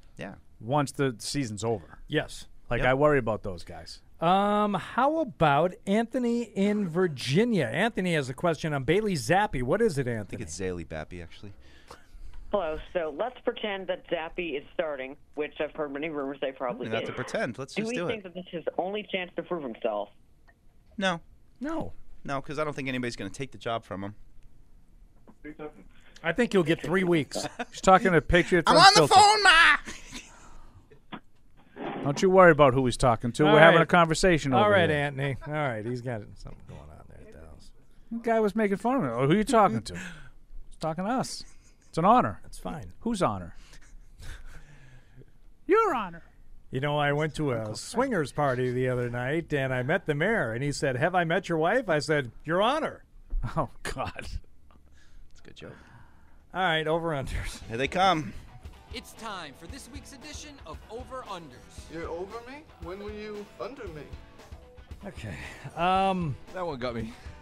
Well, this was not a great week for me. Maybe I made up for it in, in with some other competition that we'll uh, talk about later on. in the Maybe. show. We'll see. Maybe we'll Yeah. see. Yeah. We'll see what happened. But uh, what happened last week? Mike, three and three. Paul and Hardy, one and five, bringing Yikes. the season totals to Mike, 36 and 30. Paul, 34, 32. Hardy, 30 and 36. I'm not doing any contrarian uh, anything today. I'm just I'm going I'm, I'm just going for what I think. Hey, we got warm ups going on. Look at that. They're, Oh. they're wearing red. I don't know if you know, but they're wearing red today. Rega, he's all red. The red sleeves, uh, red sleeves again. There's Judon. There's Judon again. I can't believe he's out there. Oh my god. My god. Okay. Um, so let's uh, let's start this off. What do you got for us first, Matt? Justin Herbert passing yards, 246 and a half. Hey, Bert. All right, I think my, my I think my theme for today is a uh, uneven day for Justin Herbert. Um, I'm going to go under. Yeah, I will take the over on that. I too will go over on that. I don't think it's going to be all that uneven. Justin Herbert interceptions at a half. I will take the over on that as well. I think he throws a pick. I don't think he does. I'm going under.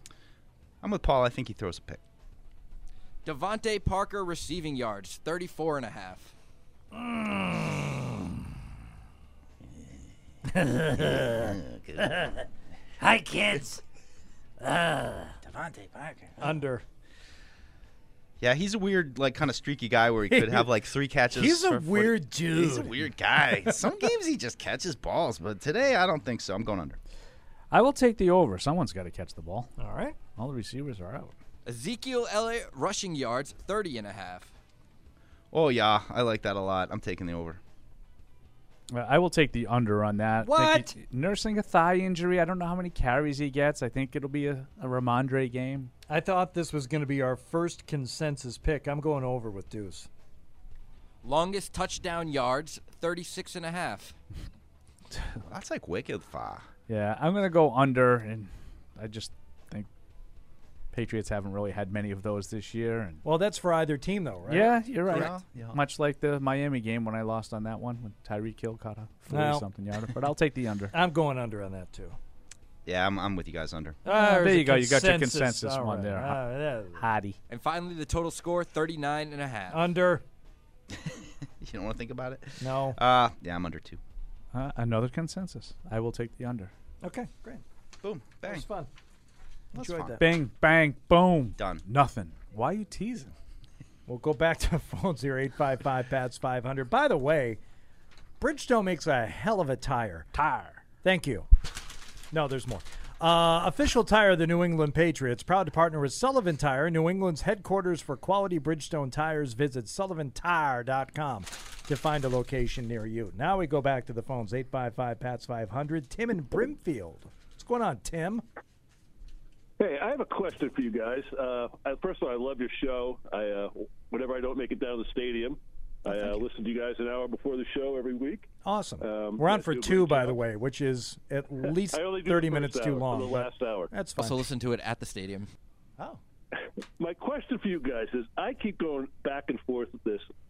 I get it's t- time to turn the page on Belichick, but half of me says he does such a great job with the defense. If we can just get some semblance of an offense, we're going to be right there. I mean, nobody's running away with anything. Um, I want to. I don't all, all my all my friends are saying it's time for Belichick to go, but and I I get that, but I just if they could just get some sort of offense going, we're right there. So why do you, why yeah. is it that you think that they don't have much offense? Is he still there? Yeah. I I they don't have they don't have they don't have the players and they don't have I don't think it's the coordinator. I But but it's You- you know, but if you give it if you're going to give Belichick credit for the defense and how they're playing, doesn't he get blamed for the offense and how it's playing? yes, I guess in the long run you're right. Yeah, and like to me, the the bigger issue isn't necessarily like I, I think he's a, he remains and always has been a remarkable coach, but I don't think that he, I don't think his his scheme offensively is conducive to what a lot of teams are doing right now, and I think that's why they're not as productive. I also think, and this is an argument for a different day, certainly not for today. I, I, I think the defense is fine. I, I, I don't think there's anything special about what they do on defense that can't be replicated by somebody else. I really I, I don't think they're a, this great defense that shuts teams down. I don't. The last the last two weeks against bad quarterbacks and bad you know third string quarterback last week, yeah, they they held them to ten points, but I don't think that they've played anything special defense. I haven't seen like what the Jets did to Buffalo. In other words, in the first game of the season, that kind of defense. I think I think they're fine defensively. Here's my final point, and I I go back to the stadium, and you're seeing somebody else. I've seen the line of somebody else's came through here, and it might be a long time before you find that somebody else. Yeah, it might. Oh, it, it, it might be Tim. Yeah, and- and absolutely. Your phone's breaking up, but forever, ever. okay. So you don't know who the uh, next head coach is going to be. You, don't are not going gonna- to get a better head coach than Bill Belichick when you replace him. Right, I, not- I, I will fully submit that. You're not Like, going to get a better gonna- one. You don't know no. what's going to be. under This isn't working. Just like you, you, It's you- not working. Just like you knew when you allowed Tom to leave, you were not going to replace him with a better quarterback. It doesn't mean that he should be the quarterback forever. Like they they need they need uh, to They change it. and they need They to need it. start working on getting better. Yes. I think a part of the defense too that's changed this year is I, I, I almost feel a little bit like we underplayed Devin McCourty's importance and just his overall trickle down effect of what he was able to do and the flexibility he provided to them on the back end. I mean, and, and you know, losing Judon and, and obviously Christian Gonzalez would help, but I just I think they're a little bit stuck in no man's land at the safety position right now, and it's why I'm considering like do, you- do, you- do you let Dugger go and you get a real free safety and you kind of go more traditional? Let me ask you both something here. Okay. Because it was Paul's point last week, and Deuce, you're a defensive guy. I don't like when my stuff is brought back. They have uh, limited their opponents in the last two weeks to 10 points. Correct. Right? Yep. You didn't think the defense was all that outstanding. uh, especially against Indy. Um, I didn't think that. And even last week. Yeah, last week I thought there were you know five for 109 for a guy who had 12 catches all year. I mean, Jalin Hyatt. I, I, I, I think that the reason why they were able to keep the points down. First, they just dropped the ball all by themselves and cost themselves at least a field goal in the first drive of the game. And after that, every time they made a play, the quarterback sort of held onto the ball too long and got sacked. It's I, I listen, they only allowed 10 points. And I, I don't want to get on the list of the reasons why they lost the last two games. Defense is probably in the hundreds in both games. They allowed 10 points in both games. By no means would I ever say they got to be better defensively to win that game. Never. I just don't think it was this dominant defense that people have made. And I shouldn't even say that. I haven't really heard a lot of people make it out to be The like defense is is has They're not okay. has not been criticized because over it sh- but it of shouldn't be criticized. It's it's it hasn't been criticizable. I just don't think it's been great the way, like say I, I brought up the Jets.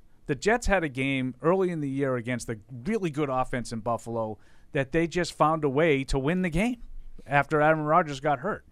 I don't see that from the Patriots against good teams. Deuce? Yeah, they, I mean, I don't think they have finishers right now, and I think that's why they're. You know, I think look, look at what the 2019 or even the Should've got Dugger. 2021 team would have done to those last two quarterbacks. Like they mm-hmm. probably would have had multiple takeaways, probably you know taken points. I mean, it is a credit. I think that they've still been solid, and you know, backup quarterback or not, ten points is what it is. But Exactly, and that's why I don't want to be coming off like I'm saying, "What is he out of his mind? He's Right. blaming the D." No, no, but they I- allowed ten points. Yeah, but I think other than Christian Barmore right now, they're just they're struggling to have that one player who can win one on one, get to the quarterback, and finish him off. And I mean, I- you know, you saw it with DeVito. You know, go back to Sam Howell, just that inability to make a play on the quarterback. I think it's and and you've seen the big plays, six plays, you know, against Washington, three the last couple weeks. That they can't do that today. Uh, Matt in Oregon says, guys, what have you seen in the last five years that tells you Bill is still a great coach? This is not and has not been a well coached team since at least 2019. Also, you keep mentioning the respect we owe Bill, and while I tend to agree the complete lack of respect he shows literally everyone else, even as things have been going so poorly, really makes me feel like he's using up his credit. Hmm. Thanks and go Yeah. Pats, Matt from Oregon. I, I would, you know, step in and defend Bill a little bit. Like, I, I don't know how you could consider 2021 not a, a you know, a, a good coaching job. You know, when you have a rookie quarterback and you find a way to win seven games in a row and, and win ten overall, and you know, you, I, I, I've believe me, the I've, way it ended. I've made a lot of comments uh, about, you know, the sort of the fortunate nature of some of those um, um, wins that year with the backup quarterbacks and whatnot. Um, but you know, you, when you're dealing with a rookie quarterback and you find a way to win ten games and make the playoffs, I, I think he showed you that he could still be a pretty good coach. I'll, I'll tell you why. And I, I- I'm not even arguing it, but the, the immediate answer is at the end of 2021 because the way the season ended with two games against Buffalo in which the defensive genius did not figure out a way to force one single punt in two well, games. that's kind of what I'm talking about with their defense in general. But Well, that's kind of what I'm even talking about year, with Bill even Bel- the Buffalo game this year Well, when Buffalo was defense. struggling I'm- like crazy. I'm talking about Bill, and if you want to give him credit for having a good year, I would say no. No, you you, you made it to Okay. the playoff. You made it to the You're a tough grader. I can you- respect that, You didn't Hardy. belong there. Yeah. Yeah. and that was made clearly evident. And you, try not to break that's anything. The th- second or third time you've done that today, and Try it not has to break stop. anything. My it goodness. has to stop. But Hardy's uh, strong, strong uh, counter. No, and I would right there. connect. like I, would connect the 2021 too to to the defense. I think like that year, I think that their defense with some vets in it and made some plays and scored defensive touchdowns and special teams touchdowns. I think that veteran crew that had been kind of coached up, I think really helped the process. But I. I 100% would agree when you talk about like what is a good, well-coached football team, a team that's buttoned down on all the details. Um, there's just been a lot of mistakes and and then mistakes that repeat themselves, and that is troubling. There's something about uh, what? That was that was Mike, not me. Oh, okay. So I'm walking A little bit the of a different look there for the uh, the cameras. It's a new we have. tunnel. Little tunnel. Little tunnel Tunnel shot. vision. Tun- They light it up. Uh, has anyone been down into that club over there by that tunnel? That Been outside ground- of it. That ground level club. It looks nice. We don't, we're not able to go in there. Yeah. Because we do this thing, but Yeah, I'm not going to go. in Jeremiah Farms, Uh, Sam Roberts. I was actually walking around in that area for the first time ever uh, on Friday. I was down in not the the club that they come out for the you know coming out of the tunnel there, but um, on the concourse side on, under the lighthouse, that whole area, that Yeah. that club. Yeah. that's that's a pretty nice view. Oh, sure. Yeah, it's fun. I, I hadn't gotten a chance to uh, see that at all until Friday. Adam in Longmeadow. What's uh, Longmeadow, Mass? What's Nice. going on, Adam? Hey, yeah. So first of all, thanks for doing this pregame show and really helping people like me understand the game better. Um, I got a question for you guys, and it's basically, what are we doing with wide receivers on the Patriots, and why does Bill Belichick draft six-round wide receivers, seemingly praying that they're the next Julian Edelman? Uh, and we traded for Juju Mc- McSchuster, who seemingly can't catch a ball. Well, the the the Juju trade is not uh, not panned out the way they wanted it to. But I'll say this about receivers: you can find receivers in late rounds. Sixth round, okay, that's stretching it, but you can find receivers in the third round, and Yeah, round. th- there are. It's a it's a pretty deep spot. It's probably the position. Does you think it's the position that gets the most guys taken every year? I mean, I, I, I think if you probably consider defensive back as one instead of corner safety, it's probably defensive back. But yeah, I agree with Hardy. There's a lot of wide receivers that get selected, and there'll be 15 or so every draft that are productive players. Yeah. So, you know, some will be stars, but there'll be some productive guys like Demario Douglas that you got in the sixth round. Yeah, that's what I, I made the point yeah, when you were out. Douglas has been good. Go ahead. Oh, hate when this happens. Yeah, it's fine. No, I, I can't do it. Thank you, Adam. Thank you for the phone call. No, I mean, why did they do it? Well, you just said Demario Douglas. That's Well, why you do it. And he says like you know, a- and I'm not picking on Adam, but like he's like what, like he's trying to find the next Julian Edelman. Well, where was Julian Edelman selected in the seventh round? So like that's where you get undersized slot guys, right?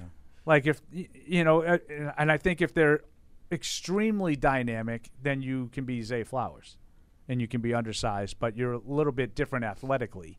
Um, I, I mean, I, I don't know. I, I, I feel like I don't know. Deuce is doing that if, wins if you thing. if I you don't need know. if you like to me it's a different if you're looking for a slot guy I don't necessarily want to invest a first round pick in that like if Yeah. you're looking for a dynamic guy on the outside you know like a Justin Jefferson then sure you know Ja'Marr Chase you know guys that can play outside inside do it all Yeah.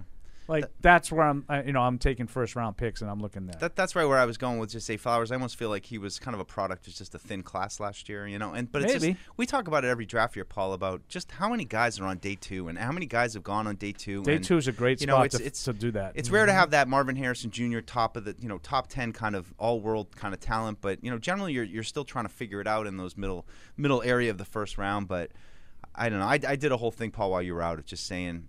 I, I always think that there's just take like quarterback, take a receiver every year, trying to find those guys that you know those early day two guys that that often go around that Yeah. time and are special. Yeah, I'm just looking at Zay Flowers' stats, right? And I think he's been really, really solid. He's got 58 catches, 613, 10.6 a, uh, a catch with, with two touchdowns. So that's a really good rookie year so far. But my reluctance to take those kinds of guys early on because I wonder about the durability factor. I think um, slot receiver is only slightly ahead of running back in terms of durability. Mhm. Um, and Let's see and I- with Demario Douglas. so, and I, and I'm looking here. So this is how he started off his career: nine catches, four catches, eight catches, three, five, six. Right. Then it goes four, five, one, five, three, five. Like so, like the first half of the year, he was far more productive than the second half of the year, and I don't think that's an accident. I think those guys take a pounding. They get banged when up. every one of your catches happens generally in the middle of the field, you get hit on a lot of those catches. I think he's been terrific. I would certainly have taken Zay Flowers if they, uh, you know, in the draft if the Patriots had taken him. I mean, I like Christian Gonzalez, but if the Patriots took Zay Flowers, would anybody be upset about that? I wouldn't. No. And it is a violent game, as you have said. Paul, tells me that all the time. It's a You know. violent game, guys. By the way, David Andrews, uh, he might be getting a look at punter today. He was do- in some of his warm-ups, very high leg kicks. Maybe it's a nod to the Rockettes, as it is the holiday season. But uh, boy, he's really stretching it out. I Any, wonder. uh, I wonder if he plays angry today, based on what happened with his Georgia Bulldogs. Uh, Well, uh, I don't know if you guys have any commentary, but the college football Yeah. playoff is set. I see. Oh, what do we got? What do we got? Michigan, Washington, Texas, and Alabama. Wow. So I- I- Georgia. I do feel bad for Florida State, but I think that's I think that's right. Yeah. I think they got it right. I don't know how you do it. I really. I, I It's mean, hard. I don't know how you do it. To I really feel bad for Florida and State. I feel bad for Florida State. I kind of feel bad a little bit for Ohio State. oh, I don't Their- feel bad for them at all. Their one loss was to the top team in the country. Yeah, I just don't think they were as good as the other. Like, I, Okay, feel, well, I feel worse for Georgia, This who's, is- who won 29 games in a row, lost one, and they're out. I see that one. I don't. I, I don't quite Like, get it. They lost by a field goal to, to try to win 30 games in a row, and they and they should be out. I'm not telling you that they should be in. It that's tough breaks. Just how you lost play at the end of the season. and well, and it's the conference championship the game. Alabama versus Texas. Right. Yeah. You know, and uh, it's the conference championship game. You, if if Texas had one loss and they had lost yesterday, they're out. I don't care that they beat Alabama. Yeah. Like it, it, it matters. All right. Um, but Florida State, that's tough. Yeah. all you can do is win all the games you play. Right. Mark in San Antonio. Could you see Brian Flores return to be our head coach? I think his time away from the organization would be helpful in making a fresh start. I, I'd put him after Mayo. I mean, I, I don't know. I don't know what's uh, what the relationship's like here with him or, or, or how that all goes. I mean, of course, if it's a new kind of thing going on, then that changes things. But I heard some stuff about Flores last week, and it was just it was a, a passing comment from either Zoe or I don't think it was Bert, but just something about like like his time in Miami maybe is remembered um, more fondly than it was. Thank you. I Like- didn't hear that, but I, I would just say like Do you think more or less of what Flores did in Miami based on what's happened since he left? Because I think less. Yeah, I would say less too. I, w- I would definitely still take him back as a defensive coordinator, though. I mean, I love like his style on that side of the ball, how aggressive he is. You know, talking about how do you replicate kind of the the genius of Bill Belichick on the defensive side of the ball. I think I, I like what he does. Yeah, I like it too. Yeah, I, I like his aggressive style on defense without question. I think he's a good coach. Yeah, he's Brian tough. Flores. He's got a great look. People, Um, people have talked to. Uh, I'm sorry, Paul. Did you? No, I just I, I agree with you. The point that I guess you were saying that either Zoe or, or Bert was making. I think he did a good job, sort of reestablishing Miami. Yeah.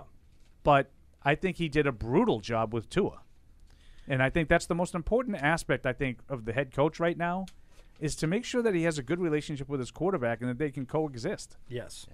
And I think he did a terrible job with Tua.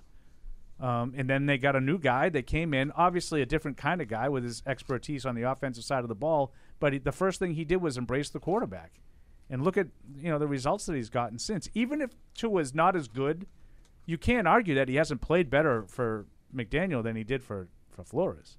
And he's well, he's gotten some more help too with weapons, Sure. but he's played better. He had Waddle, Yeah. Yeah. with Flores. That's true. That's true.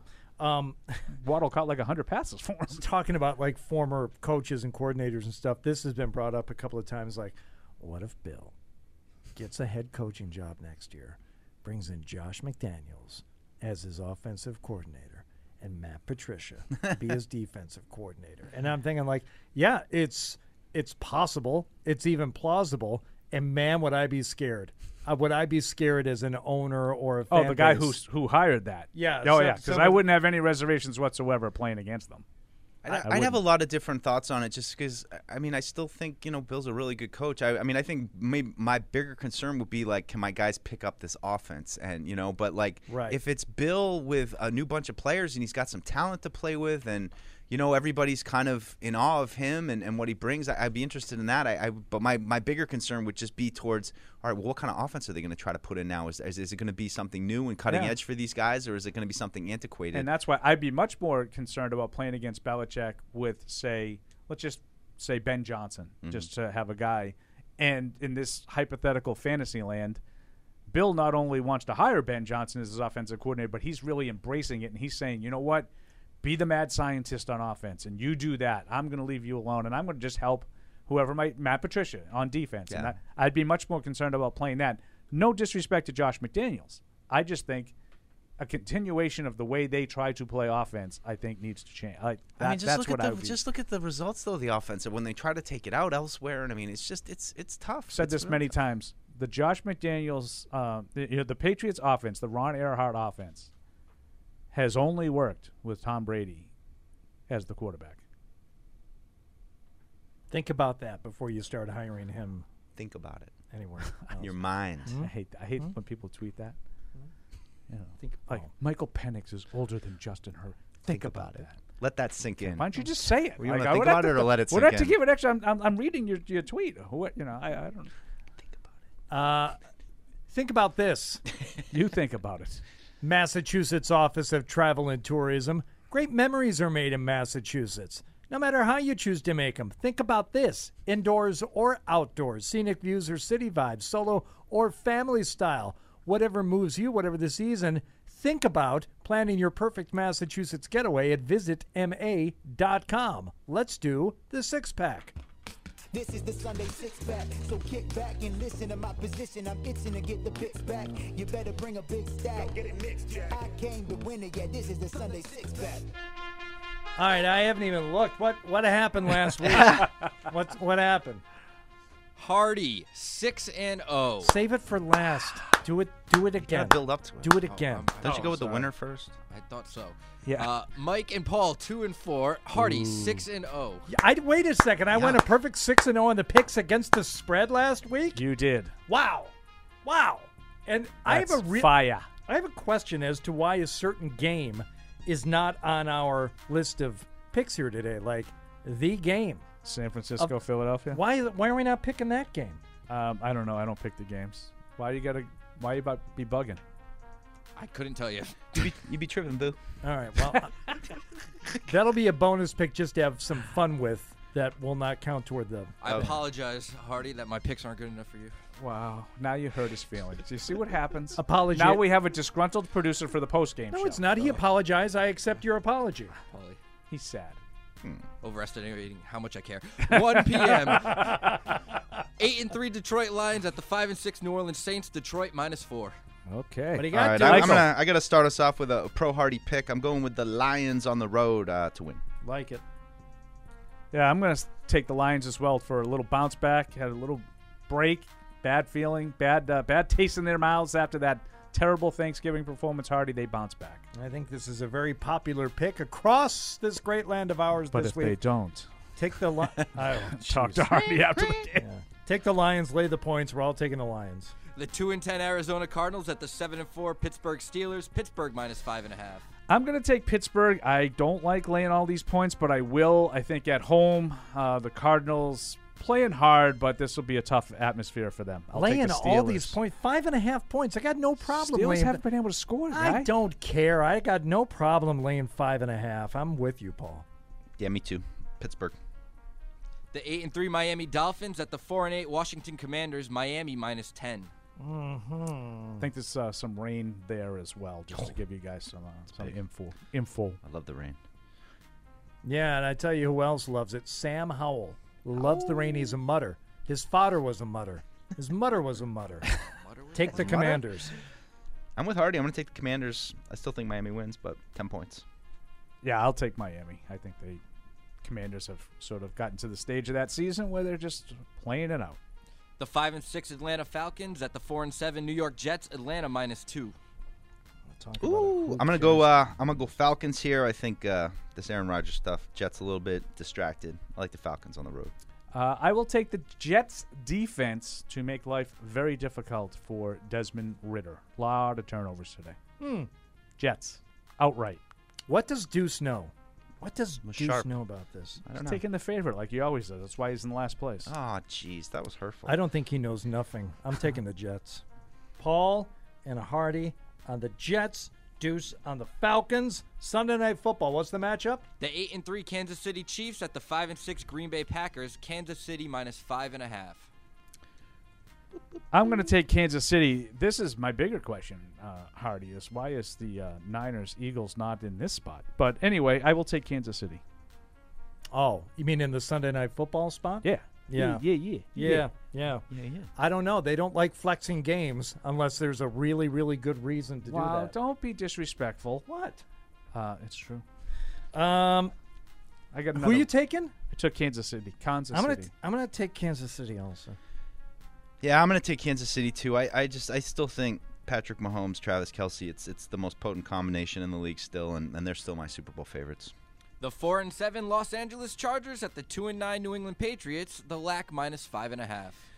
I am taking the San Diego Superchargers of Los Angeles to win this game by a margin of seven points, twenty to thirteen. Chargers. Yeah, that sounds about right to me too. I I, I, I do feel there's a chance that the lack doesn't feel like playing today, the Patriots could pull it out. Probably need some defensive special team scores or some big plays. Um, but I also am going to go with the lack. Uh, I'm going to say 23-13. Uh, that's my exact score, 23-13. Um, I I do agree. There's uh, a whiff of the Chargers not wanting to be here um, that I kind of feel. I smell it. Um, and you never know if that's the way it ends up unfolding. But I will take the Chargers to have enough offense with just the three guys. I think it's Keenan Allen, Austin Ekeler, and, and uh, Herbo. Jay Herbo. Um, and that that's enough to get it done. All right. He's got a whiff. You know what I just caught a whiff of? Hmm. Some Dom's sausage. I don't I don't know where it the official steak tip of the New England Patriots. It smells good. I don't know Those what- things are good. We're probably going to get some in a second here. I hope so. I hope so. Those What, steak what makes you say that? Oh, just they have them every game. Oh, okay. You can order them online for nationwide delivery at domsausage.com. Use promo code PATS15 for 15% off. That's promo code P A T S 1 Pats, 5. Pats, Pats. Who do you like in the uh Hey, hey Deuce. Hey Deuce. Who do you Who do you like in that Eagles Niners matchup? Really I don't uncomfortable. know. Niners on the road Silly in goose. Philadelphia this afternoon. Niners are a three point favorite on the road in Philadelphia. West Coast team coming east. crazy. Philadelphia. This is crazy. Got a thing. Uh, This yeah, is they got rolling, and they're home dogs. I know it's crazy. Um, we were kind of split on the show. I, I went with Philly. I, I still feel like they're just. I don't know. I, I, it's like, are they not hitting their potential, or are they just kind of bored and they're they're waiting to kind of be? I, I think this game will have their full attention. I think they've been disrespected. I, like thi- Philly. I I like I, I like Philly to win it outright. Forget about the, the covering. Yeah, I, I really do. There's um, the disrespect word has been used a lot, and last week uh, the opener opening line was minus one for Philly, Mm-hmm. so it's moved four points. People love San Francisco, and I, I, think San I've- Francisco is going to blow their doors off. Oh, because I think Philadelphia has been walking a tightrope for a month and a half, and I think finally you're gonna, they're going to play a team that doesn't hand it back to them, and uh, maybe maybe the officials won't call every penalty on the opponent in this game the way they have um, against Miami, against Buffalo, a couple of games like they've gotten very far. Dallas, they've been very fortunate in some of these games at home. Those I think sooth- it ends today. Those soothing sounds tells us Yes. tell us that the Patriots pregame show fueled by Dunkin' is over. It's over, Johnny. We hope that you'll join us after Over the Macho Grande? for the post game. Never over Macho Grande. Thank you for listening and watching. Thank you for downloading this podcast. Subscribe on Apple, Google Play, and everywhere else you listen. Like the show? Please rate and review us. Listener comments and ratings help keep us high in the podcast rankings so new listeners can find us. Be sure to check patriots.com for more news and more podcasts.